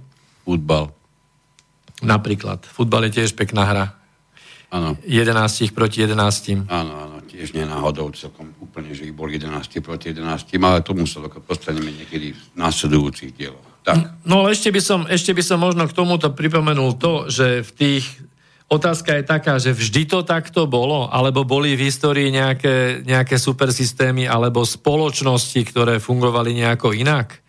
No v podstate boli nejaké pokusy, a tie pokusy uh, fungovali do toho času, kým vedúcu rolu v takej spoločnosti hrali, teraz použijem uh, slovo, ktoré nie je veľmi známe, hrali žreci v starých časoch. Hej? Teraz ja nechcem, aby ste toto brali, že my tu propagujeme nejaké staré slovanské veci, lebo za mňa hovorím, že Slovanstvo ako také je pekná idea, veľa ľudí dnes sa ho snaží oživiť, ale my už sme niekde inde. To znamená, že aj riešenia, ktoré my budeme chcieť dávať, nie je návrat späť do minulosti, vyhrabať to, ako to kedysi fungovalo, lebo to možné nie je. Svet sa mení, tá doba je už za nami, treba hľadať nové východiska. Ale keď hovorím o tom, že či fungovali také spoločnosti, tak fungovali tak, pokiaľ tí tzv. žreci mali tie riadiace schopnosti a vedomosti, ktoré ovládali, dávali ich z generácie na generáciu a dávali ich v prospech všetkých. A pokiaľ toto fungovalo, tak tá spoločnosť sa udržala na vysokom morálnom kredite a nebolo potrebné, nehovoríme o tom, že nebola vytvorená pyramída, pozor, riadenia, hej? ale hovoríme o tom, že tam nebol parazitizmus. Ale pokiaľ táto skupina sa degradovala na skupinu, ktorá sa potom odborne nazýva ako znachárska skupina, čiže ľudia, ktorí využívajú tie všeobecné znalosti e, nie v prospech všetkých, ale len v prospech seba a v prospech tej úzkej skupiny, tak od tohto momentu vlastne prichádza k tej degradácii spoločnosti a tá pyramidálna dávolitárska spoločnosť funguje týmto parazitickým spôsobom. To som chcel dodať. E, iba, iba jedno e, by som k tomu určite, určite doplnil, že e, vidíme to dnes tak, že čo všetko už sa vymyslelo, aby sa, aby sa ľudia nezamýšľali nad tým, ako to vlastne môže spravodlivo na svete vyzerať, čím všetkým im boli prekryté a na čo všetko, tieto možnosti, na čo všetko boli pútaní a odvádzaní práve od toho, aby sa podarilo vybudovať spravodlivú spoločnosť, pretože o tejto spoločnosti, prepačte, ale o tejto hovoriť, že je spravodlivá, na to potrebujete nielen silný žalúdok, ale ešte aj niekoľko odumretých buniek v myslidle. Čiže my o spravodlivom systéme hovoriť nemôžeme, lebo ten musí vyzerať úplne inak takže aby sme, aby sme všeobecne mali problémy, keď sa chceme zamýšľať vôbec nad, nad nejakým spravodlivým systémom, tak si, tak si predstavme, že sa vymyslel pojem utopia. Na, na zosmiešnenie akýchkoľvek snách, ktoré by s nastolením spravodlivosti na svete mohli byť spojené. A ešte sa tomu samozrejme pridalo aj nielen toto samotné, ale pridalo sa tomu všetko to, čo súvisí s výmyslami, s rozprávkami, s tom e, niečom, niečím, čo je, čo je neoverené alebo neoveriteľné a až do, do, do pojmu, ktorý dnes poznáme pod e, krátkým názvom konšpirácia, pretože vďaka jednému názvu, vďaka jednému pojmu, ktokoľvek, kto tento pojem použije, dokáže prakticky udusiť akúkoľvek aj najväčšiu myšlienku tým, že popíše ju, pojmom konšpirácia. Mimoriadne často sa to používa a mnohokrát je to jedna jediná obrana, ktorú najmä hlavno prúdové médiá v súvislosti s niečím, čo im nie, nezapadá do ich konceptu, absolútne súvisí. Tak. Um, No ja by som nadviazal, ja by som nadviazal na to tým, že vlastne sme sa dopracovali k tej celej hierarchii davovo-elitárnej spoločnosti, ktorá je postavená na základe tej pyramídy. A teraz je možno aj tá otázka, že ten systém pyramidálny je vlastne všade. Hej, pozorujeme ho úplne, úplne všade. Každá organizácia, každá firma, každá spoločnosť, každé ozbrojené zložky, hej, každá hierarchia riadenia štátu je pyramidálna, e, pyramidálneho tvaru. Hej. A v rámci tej pyramídy, v, v rámci kariérnych systémov ľudia vlastne idú z nižších pozícií na vyššie. A v rámci tohto by sme sa mohli povenovať trošku ohľadom určitých veľmi zaujímavých výskumov, sociologických výskumov, pretože pouvažujeme, pouvažujeme spolu nad tým, ako je možné, že na tých dôležitých postoch, tých dôležitých figúrach na tej šachovnici, treba u nás, v republike, v slovenskému štáte, ale aj v mnohých iných, vidíme to prierez teraz komplet celým svetom. Hej. V tých riadiacich pozíciách sa objavujú ľudia, ktorí evidentne na to nemajú ani znalosti, ani schopnosti. Ako je možné, že proste dostávajú sa nám na, na, do pozícií uh, premiérských kresiel alebo prezidentov šašovia, herci, ale toto sú úplné extrémy. My sa bavíme teraz kľudne na tých nižších riadiacich funkciách, na od ktorých závisí naozaj to fungovanie štátu v tých bežných veciach. Ako je možné, že, že sa dostávajú na vyššie pozície ľudia a na tie pozície po chvíli sa zistí, že na ne nemajú a oni sú si sami toho vedomí. Tento, tento princíp je, je dávno popísaný, má svoj názov, Peterov princíp. Je, je známy samozrejme najmä, najmä tým, ktorí sa zaoberajú sociológiou, vedia presne, o čom tejto chvíli hovoríme. To najzákladnejšie, aby sme to rozvádzali do nejakých podrobností na tom celom systéme, je to, že nie vďaka skutočnej odbornosti, ktorá by mala byť nevyhnutná pre akýkoľvek krok smerom k vyššie položenému stupienku v rámci hierarchie tej, ktoré, toho, ktorého subjektu, nech to je firma, nech to je, nech to je ozbrojená zložka, ako si hovorili, nech to je čokoľvek na svete. Čiže nie na základe odborných znalostí alebo daností alebo schopností, ale vyslovene na základe očakávaného postupu takého nejakého, takého nejakého zvykového práva, keď to, keď to chceme, môžeme to aj takto nazvať. Čiže na základe rôznych týchto, týchto krokov postupujú, najmä teda bavíme sa, bavíme sa o zamestnancoch, na, na vyššie pozície a to, a to bez, bez toho, aby išlo mm, vyslovene o ich schopnosti. Je to obvykle iba na základe nejakého, nejakých zásluh a, alebo nejakého aj výkonu, ktorý títo ľudia podali práve na tej nižšej pozícii.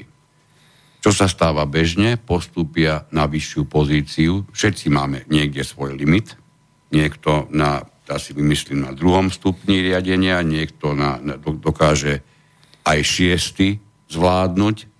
Závisí to od toho, kto sme, či, či sme si prešli, aké máme skúsenosti, aké máme odborné znalosti. Ale pokiaľ pripustíme existenciu povyšovania na základe zásluh, prídeme k záveru, že v danom momente, nech ten moment pozorujeme kedykoľvek, máme v rámci subjektu, v ktorom sa tento princíp uplatňuje, v tých dôležitých funkciách na tých vyšších priečkách ľudí, ktorí na ten, na ten stupienok nestačia. A na celom tom Petrovom princípe je najpodstatnejšie to, že ak to nazveme pojmom výkonnosť celého takéhoto subjektu, v tom momente závisí, vyslovene padá a stojí na ľuďoch, ktorí ešte príliš vysoko nevystúpili. Keď si uvedomíme, ako, ako e, vážnou hrozbou ten tak uplatňovanie tohoto princípu je a ako často sa aj v rámci našej republiky vyskytuje, nemôžeme sa diviť, že mnohé a mnohé veci nefungujú tak, ako by mali. No, ja by som toto chcel dať do krátkých príkladov, lebo to, to ozrejme tu, tu, tento celý aj experiment, ktorý bol, bol robený na 50 tisícoch predajcov napríklad, to, čo robil tento kanadský psychológ sociológ. E, jednoducho, skúste si predstaviť e, na pracoviskách, to určite máte, že máte práve teraz nejakého nadriadeného, ktoré sa, ktorý sa tam dostal preto, že síce podával dobré výkony na tej nižšej pozícii, ale na túto vyššiu sa jednoducho nehodí, lebo na tú vyššiu pozíciu potrebuje iné schopnosti alebo iné znalosti. Stali sa dve veci. Jedna vec je tá, že pokiaľ ten človek na tej nižšej úrovni bol výborný predajca a jednoducho vedel si zarobiť peniaze tým, že mal tú schopnosť a bol v tom naozaj dobrý. A niekto ho kvôli tomu, že mal dobrý predajný výkon, ho povýšil na úroveň nejakého uh, tímového lídra pre nejakú skupinu, kde on potrebuje mať nie predajné schopnosti hlavne, ale potrebuje mať schopnosti riadenia toho týmu a tej, tej skupinky ľudí a motivovania tých ľudí, tak sa dostávame k tomu, že on prestal predávať a nemá schopnosť riadiť tú skupinku, čiže celkový výkon ide dole. Zoberte to v armáde, máte dobrého, ja neviem, strelčíka, ostrelovača a teraz z neho chcete spraviť veliteľa roty. Nemá na to schopnosti, on je schopný na 200 metrov zasiahnuť muchu, ale nemá schopnosti riadiť tú rotu. No a premietnite si toto celé, že toto sa deje úplne o to väčším spôsobom, ešte inými korupčnými spôsobmi v rámci celého riadenia, celej štruktúry, v rámci politických strán a v rámci, v rámci štátnej moci. Ale to prežívame vlastne, prežívate to vo svojom okolí dennodenne. Ale tento spôsob, tento, tento Petersonov uh, uh, princíp odhalený. Hovorí o tom, že on tiež popisuje túto davoelitárnu spoločnosť, pretože za normálnych okolností, v normálnej spoločnosti by nemala fungovať súťaž tohto typu a ten nadriadený, ktorý sa rozhodne niekoho povýšiť, by mal zvažovať nie len to, aby bol v to očiach toho, ktorého ide povýšiť ako za dobrého, hej, lebo však mal najlepší výkon, tak ho potlapkám a pošlem ho ďalej vyššie, hej, ale hodnotiť to z celého uhlu pohľadu a skôr hľadať možnosti, ako tomu, koho chce povýšiť, lebo zväčša sa povyšuje kvôli, väčšiemu platu, tak miesto toho, aby som vyšší platu toho človeka dosahoval zvýšením jeho pozície, na ktorú nemá, hľadám skôr na tej nižšej úrovni úpravu platových podmienok, no ale to je asi utopia v súčasnej dobe. Čiže ak hovoríme o zmene myslenia a zmene systémov vôbec tohto davoelitárneho na nejaký iný, o ktorom budeme v krátkosti ešte hovoriť, alebo ako by mohol vyzerať, tak musíme v prvom rade uh, apelovať na to, že to nemôže byť len súťaživé, nemôže to byť len, len parazitický systém, nemôže byť vykoristovateľský, musí to byť spolupráca a musí byť založená na spolupatričnosti. Spolupatričnosť je niečo, čo davoelitárny systém systematicky znehodnocuje a vykresluje ako škodnú. To znamená, že spolupatričnosť je v takomto type spoločnosti uh, nežiadúca, preto je taký dôraz kladený na individualizáciu, hej, len na jedinca, sám uspokojujú svoje potreby, aj horšie sa mi chce povedať je po desiatej. Všetky potreby si sám uspokojujú, nikoho nepotrebuješ, ty sám, veď si voľný, hej, nie je slobodný, čiže sloboda a zodpovednosť. To chceme zdôrazniť. Sloboda v zodpovednosti je mimoriadne dôležitá preto, aby sme pomaly, postupne vedeli prejsť na iný typ riadenia spoločnosti. Takže toľko som chcel dodať k tomu, tomu Peters princíp. Ja už iba, iba jednu vec, že ak, ak necháme e, v týchto subjektoch, nech sú akýmikoľvek, tento princíp, ak ho necháme pôsobiť, tak skutočne to, kde sa jednom momente ocitne asi väčšina ľudí v takom systéme, zamestnaných a pracujúcich, sa dá nazývať iba dvomi slovami úroveň nekompetentnosti. Hej, pretože dostal sa na pozíciu, na ktorú už nemôže stačiť. Keď si zoberieme dôsledky, čo, čo to, je, to je, toto dokáže prinášať, naozaj nie, nie, je to, nie je to príjemné. No, dobre, máme to najzákladnejšie sme si e, určite prešli. Um, to, čo by sme sa ešte mohli, mohli pustiť. Mm. Poďme ešte trošku, trošku k úlohe, úlohe tých, tých e, autorít, autorít e, v celom systéme, ktorý teda už sme označili a priznám sa, že nie my, ale samozrejme voľné zdroje za davovo elitárne. E, dôležité je, že mm, princípy, ktorými sa spoločnosť založená na, na, na, na sme riadi, sú opäť raz zavádzané kým iným ako, ako práve tou elitou, koho prospech to všetko vlastne má v tom systéme pôsobiť. A táto, táto elita je, je tvorcom, no, dokonca sa povedať, že tvorcom aj módy pre, pre to, ktoré stádo. E, pôžitkuje, to je jej základný, základný symbol, parazituje, to je druhý sprievodný jav. Aj ich, ich problém je, je v tom, že mnoho činností týchto autorít je vykonávaných keby v stave takého autopilota. Až na, na báze alebo na hranici nevedomia. Mnohokrát ani si títo, tieto elity neuvedomujú, čo všetko vlastne spôsobujú. Preto čakať zmenu práve od elit je, je niečo, čo je, čo je skutočne vážnou ilúziou. Elita, ktorá celého systému ťaží, to nebude, ktorá celý systém bude meniť. No ale teraz už poďme k tomu, že si popíšme tú pyramídu, pretože mnoho ľudí e, v čítane mňa ešte v nedávnej dobe považovalo pyramídu za, za ten symbol toho zla. Hej?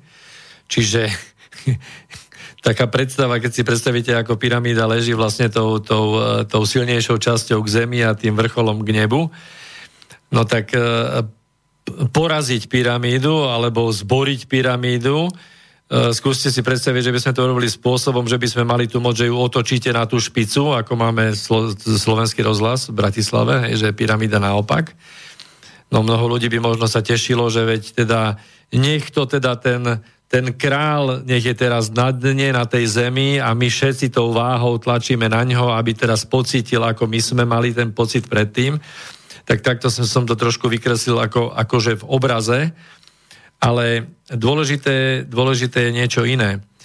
Pyramída je úplne prirodzená, ako sme hovorili na začiatku, v, kompletne v celej prírode. Všetky hierarchie fungujú na základe pyramídy, čiže my nepotrebujeme pyramídu ako takú zboriť. My potrebujeme len pochopiť jednu zásadnú vec.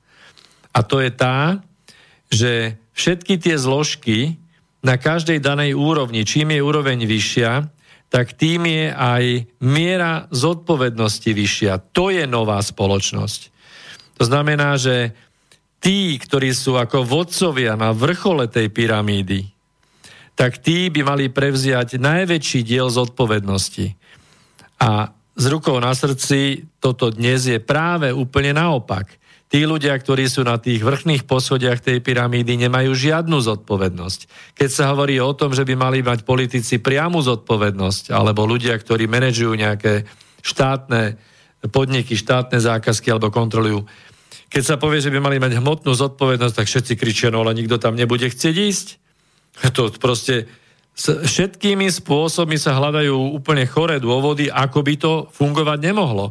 Ale prosím vás pekne, viete si predstaviť, v, takom, v takej svorke leva, ktorý má právo prvý sa nažrať a zobrať si tú sviečkovú z toho bývola, ktorého skolili tie, tí členovia tej svorky, pretože on, on ležal a, a vetral si Versailles s prepáčením v tieni a pozeral sa, ako oni lovia toho bývola. Potom tam nabehne a má právo zobrať si ten steak prvý. Okay?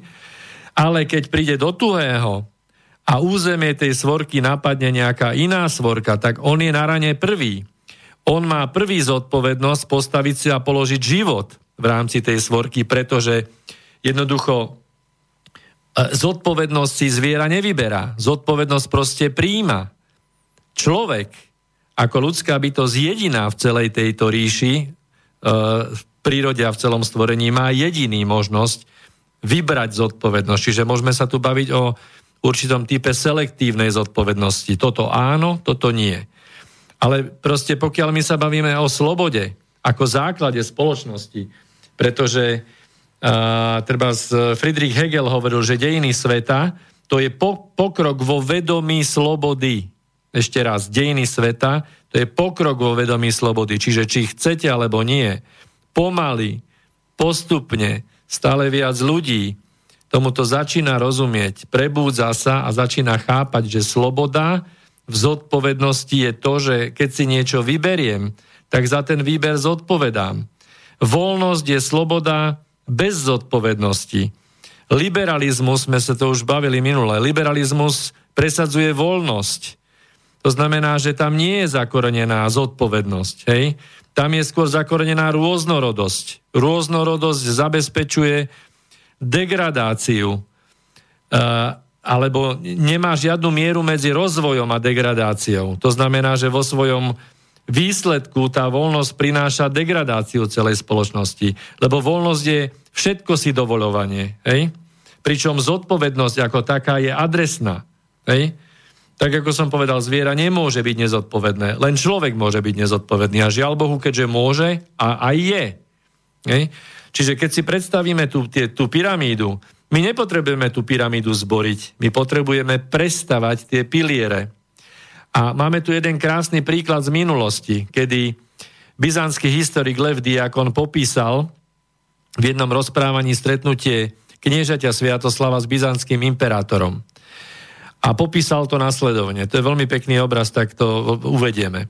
Objavil sa Sviatoslav pripluvší po rieke na skýtskej lodi, sedel pri veslách a vlastne zaberal spolu so svojou družinou. Ničím sa od nich neodlišujúc, jeho odev bol biely a odlišoval sa iba čistotou, ale ináč mal ten istý odev ako jeho družina. Samozrejme, že ten byzantský panovník, ktorý, ktorý uh, v šoku pristávajúcu loď sledoval a čakal, že ktorý teda z týchto všetkých bielých rubačkách, kto je tuto ten šéf, kto je šéf, tak je problém.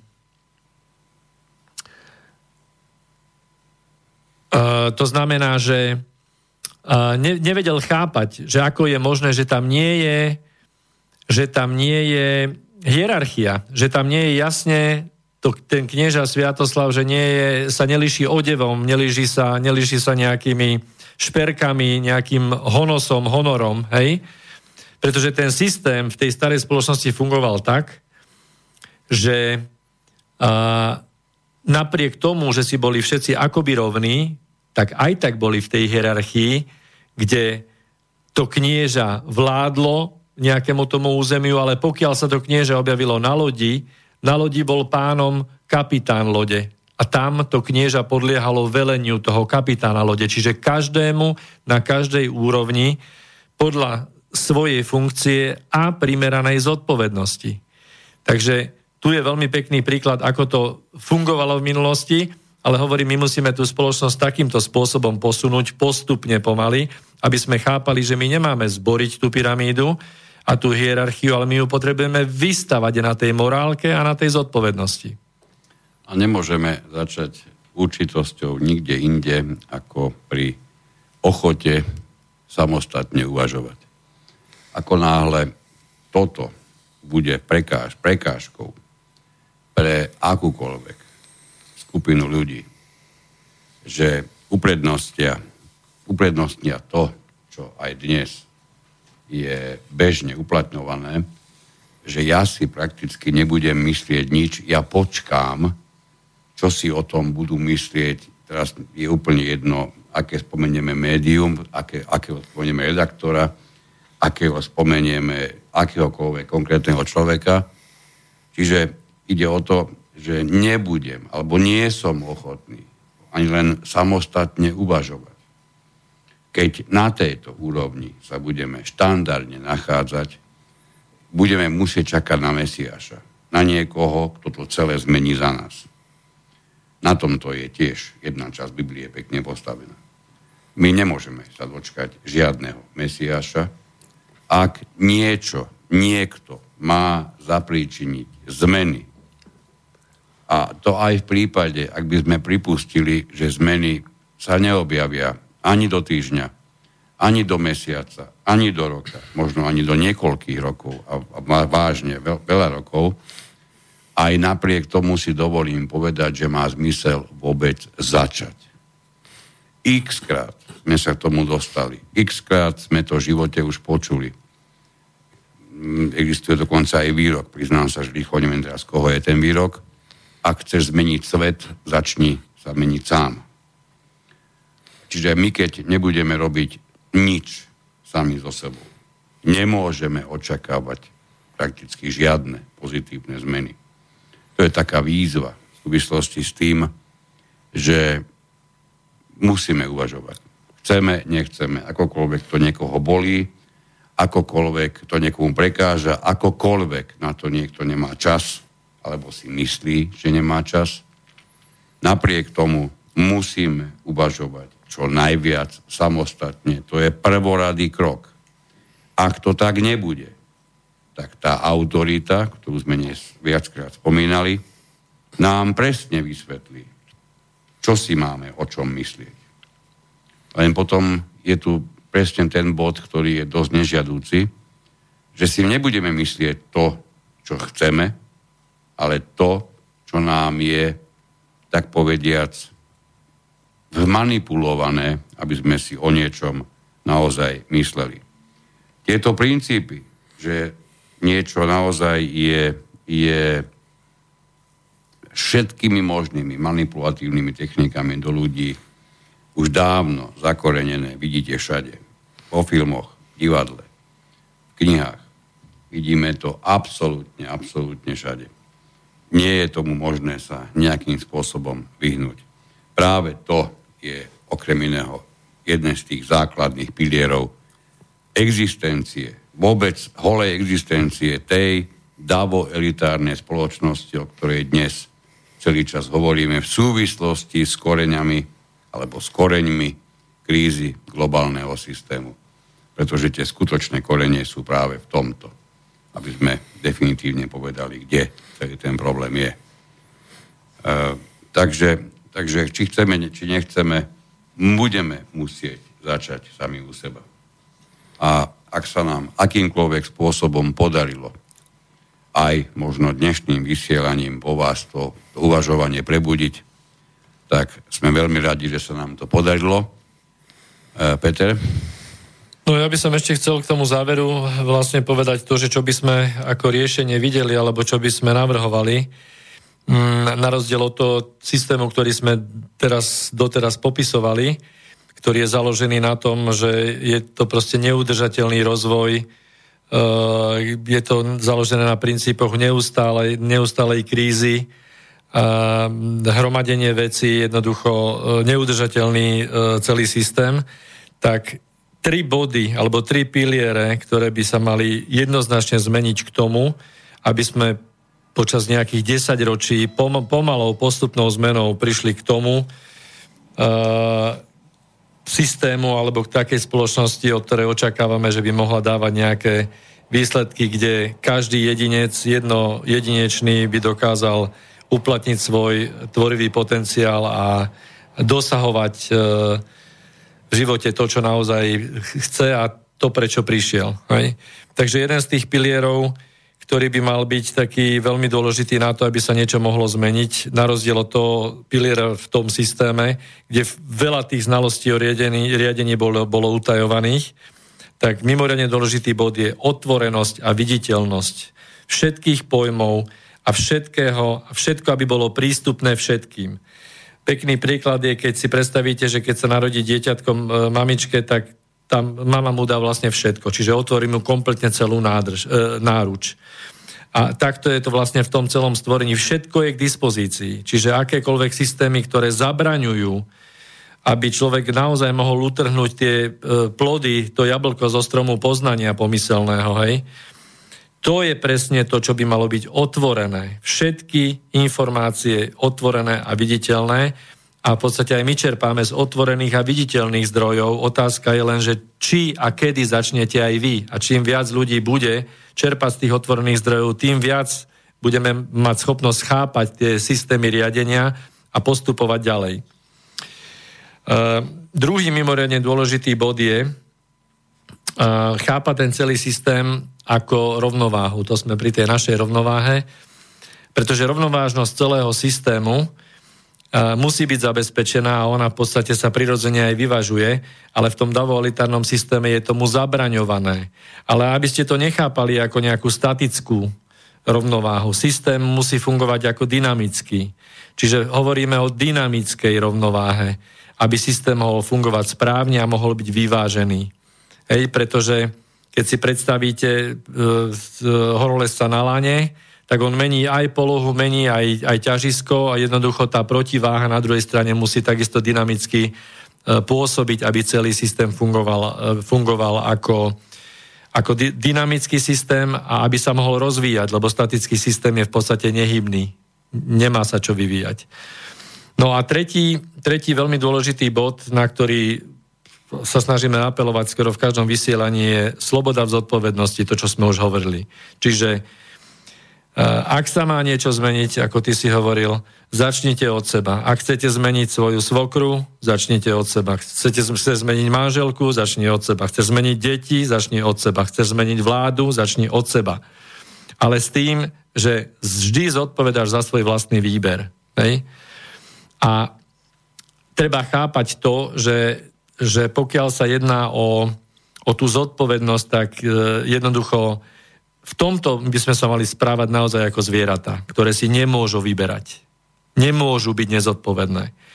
Konečne už vyhoďte z hlav selektívnu zodpovednosť, musíme prebrať zodpovednosť za všetko. Až keď preberiete zodpovednosť za všetky vaše predošlé situácie, rozhodnutia, až od toho momentu držíte svoj osud vo svojich rukách. Takže z mojej strany asi toľko. Takže, eh, keď to keď, keď to dáme do nejakého bodu, ktorý by mohol poslúžiť na záver, tak ehm, čo by mohlo byť to základom, tej, základom koncepcie spravodlivého usporiadania života na Zemi, lebo to, to, je, určite, to je určite niečo, e, čo je potrebné spomenúť, tak do tej chvíle, kým kým nebudeme mať všetko dostupné.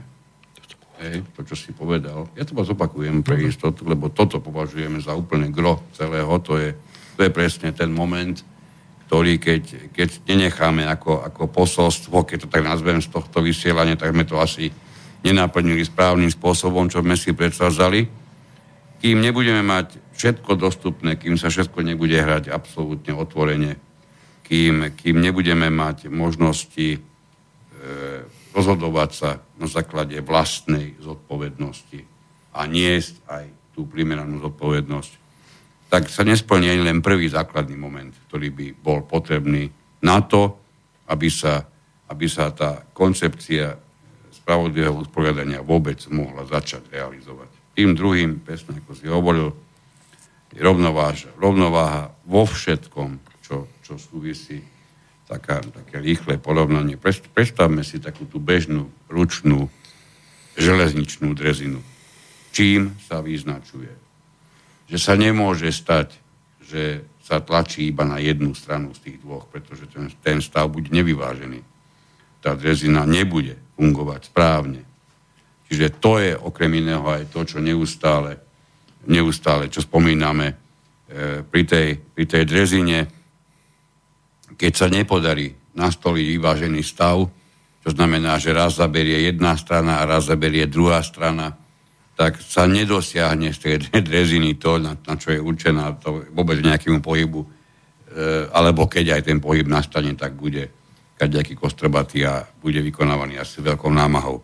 To isté pri, pri používaní väčšej píly takisto vieme, že na to, aby tá píla bola správne použitá, musíme dokázať správne aj k sebe tlačiť, aj od seba. A zase to bude o nejakej, o nejakej rovnováhe. Takže ako náhle sa niečo vychyluje na jednu stranu, rozhodne to nemôže byť v poriadku. Keď ide niečo jedným smerom, tak musí aj tým druhým, lebo takto je to aj bežne v prírode. No aby sme spomenuli ešte aj ten tretí aspekt, to si spomenul ich skráda, mi sa to páči práve to spojenie e, sloboda so zodpovednosťou alebo zodpovedná sloboda.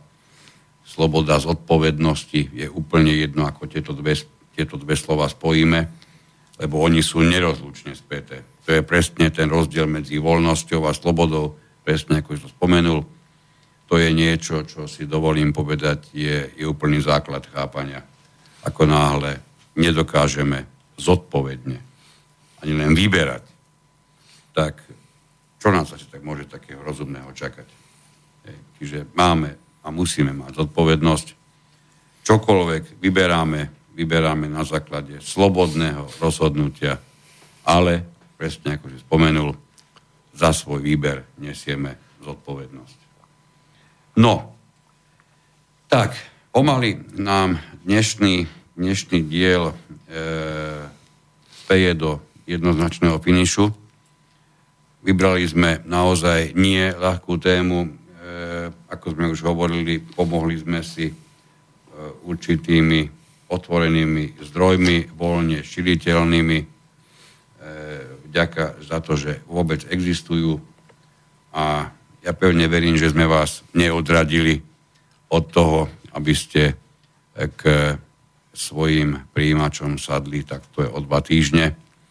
Aj keď je istá pravdepodobnosť, že o dva týždne sa bude info e, rovnováha vysielať ako infošpeciál s pomerne úzkým zameraním na, jednu, na jeden z problémov e, v našej spoločnosti. V každom prípade, e, ak sme pre vás dnes priniesli niečo, čo vám do vašej mozaiky chýbalo. Sme tomu veľmi radi. Kľudne nám píšte na našu adresu aj do inforovnováhy, čiže stačí použiť info zavináč inforovnováha.sk e, Dostali sme naozaj zaujímavé množstvo a veľmi, veľmi dobrých reakcií na minulé, na minulé vysielanie.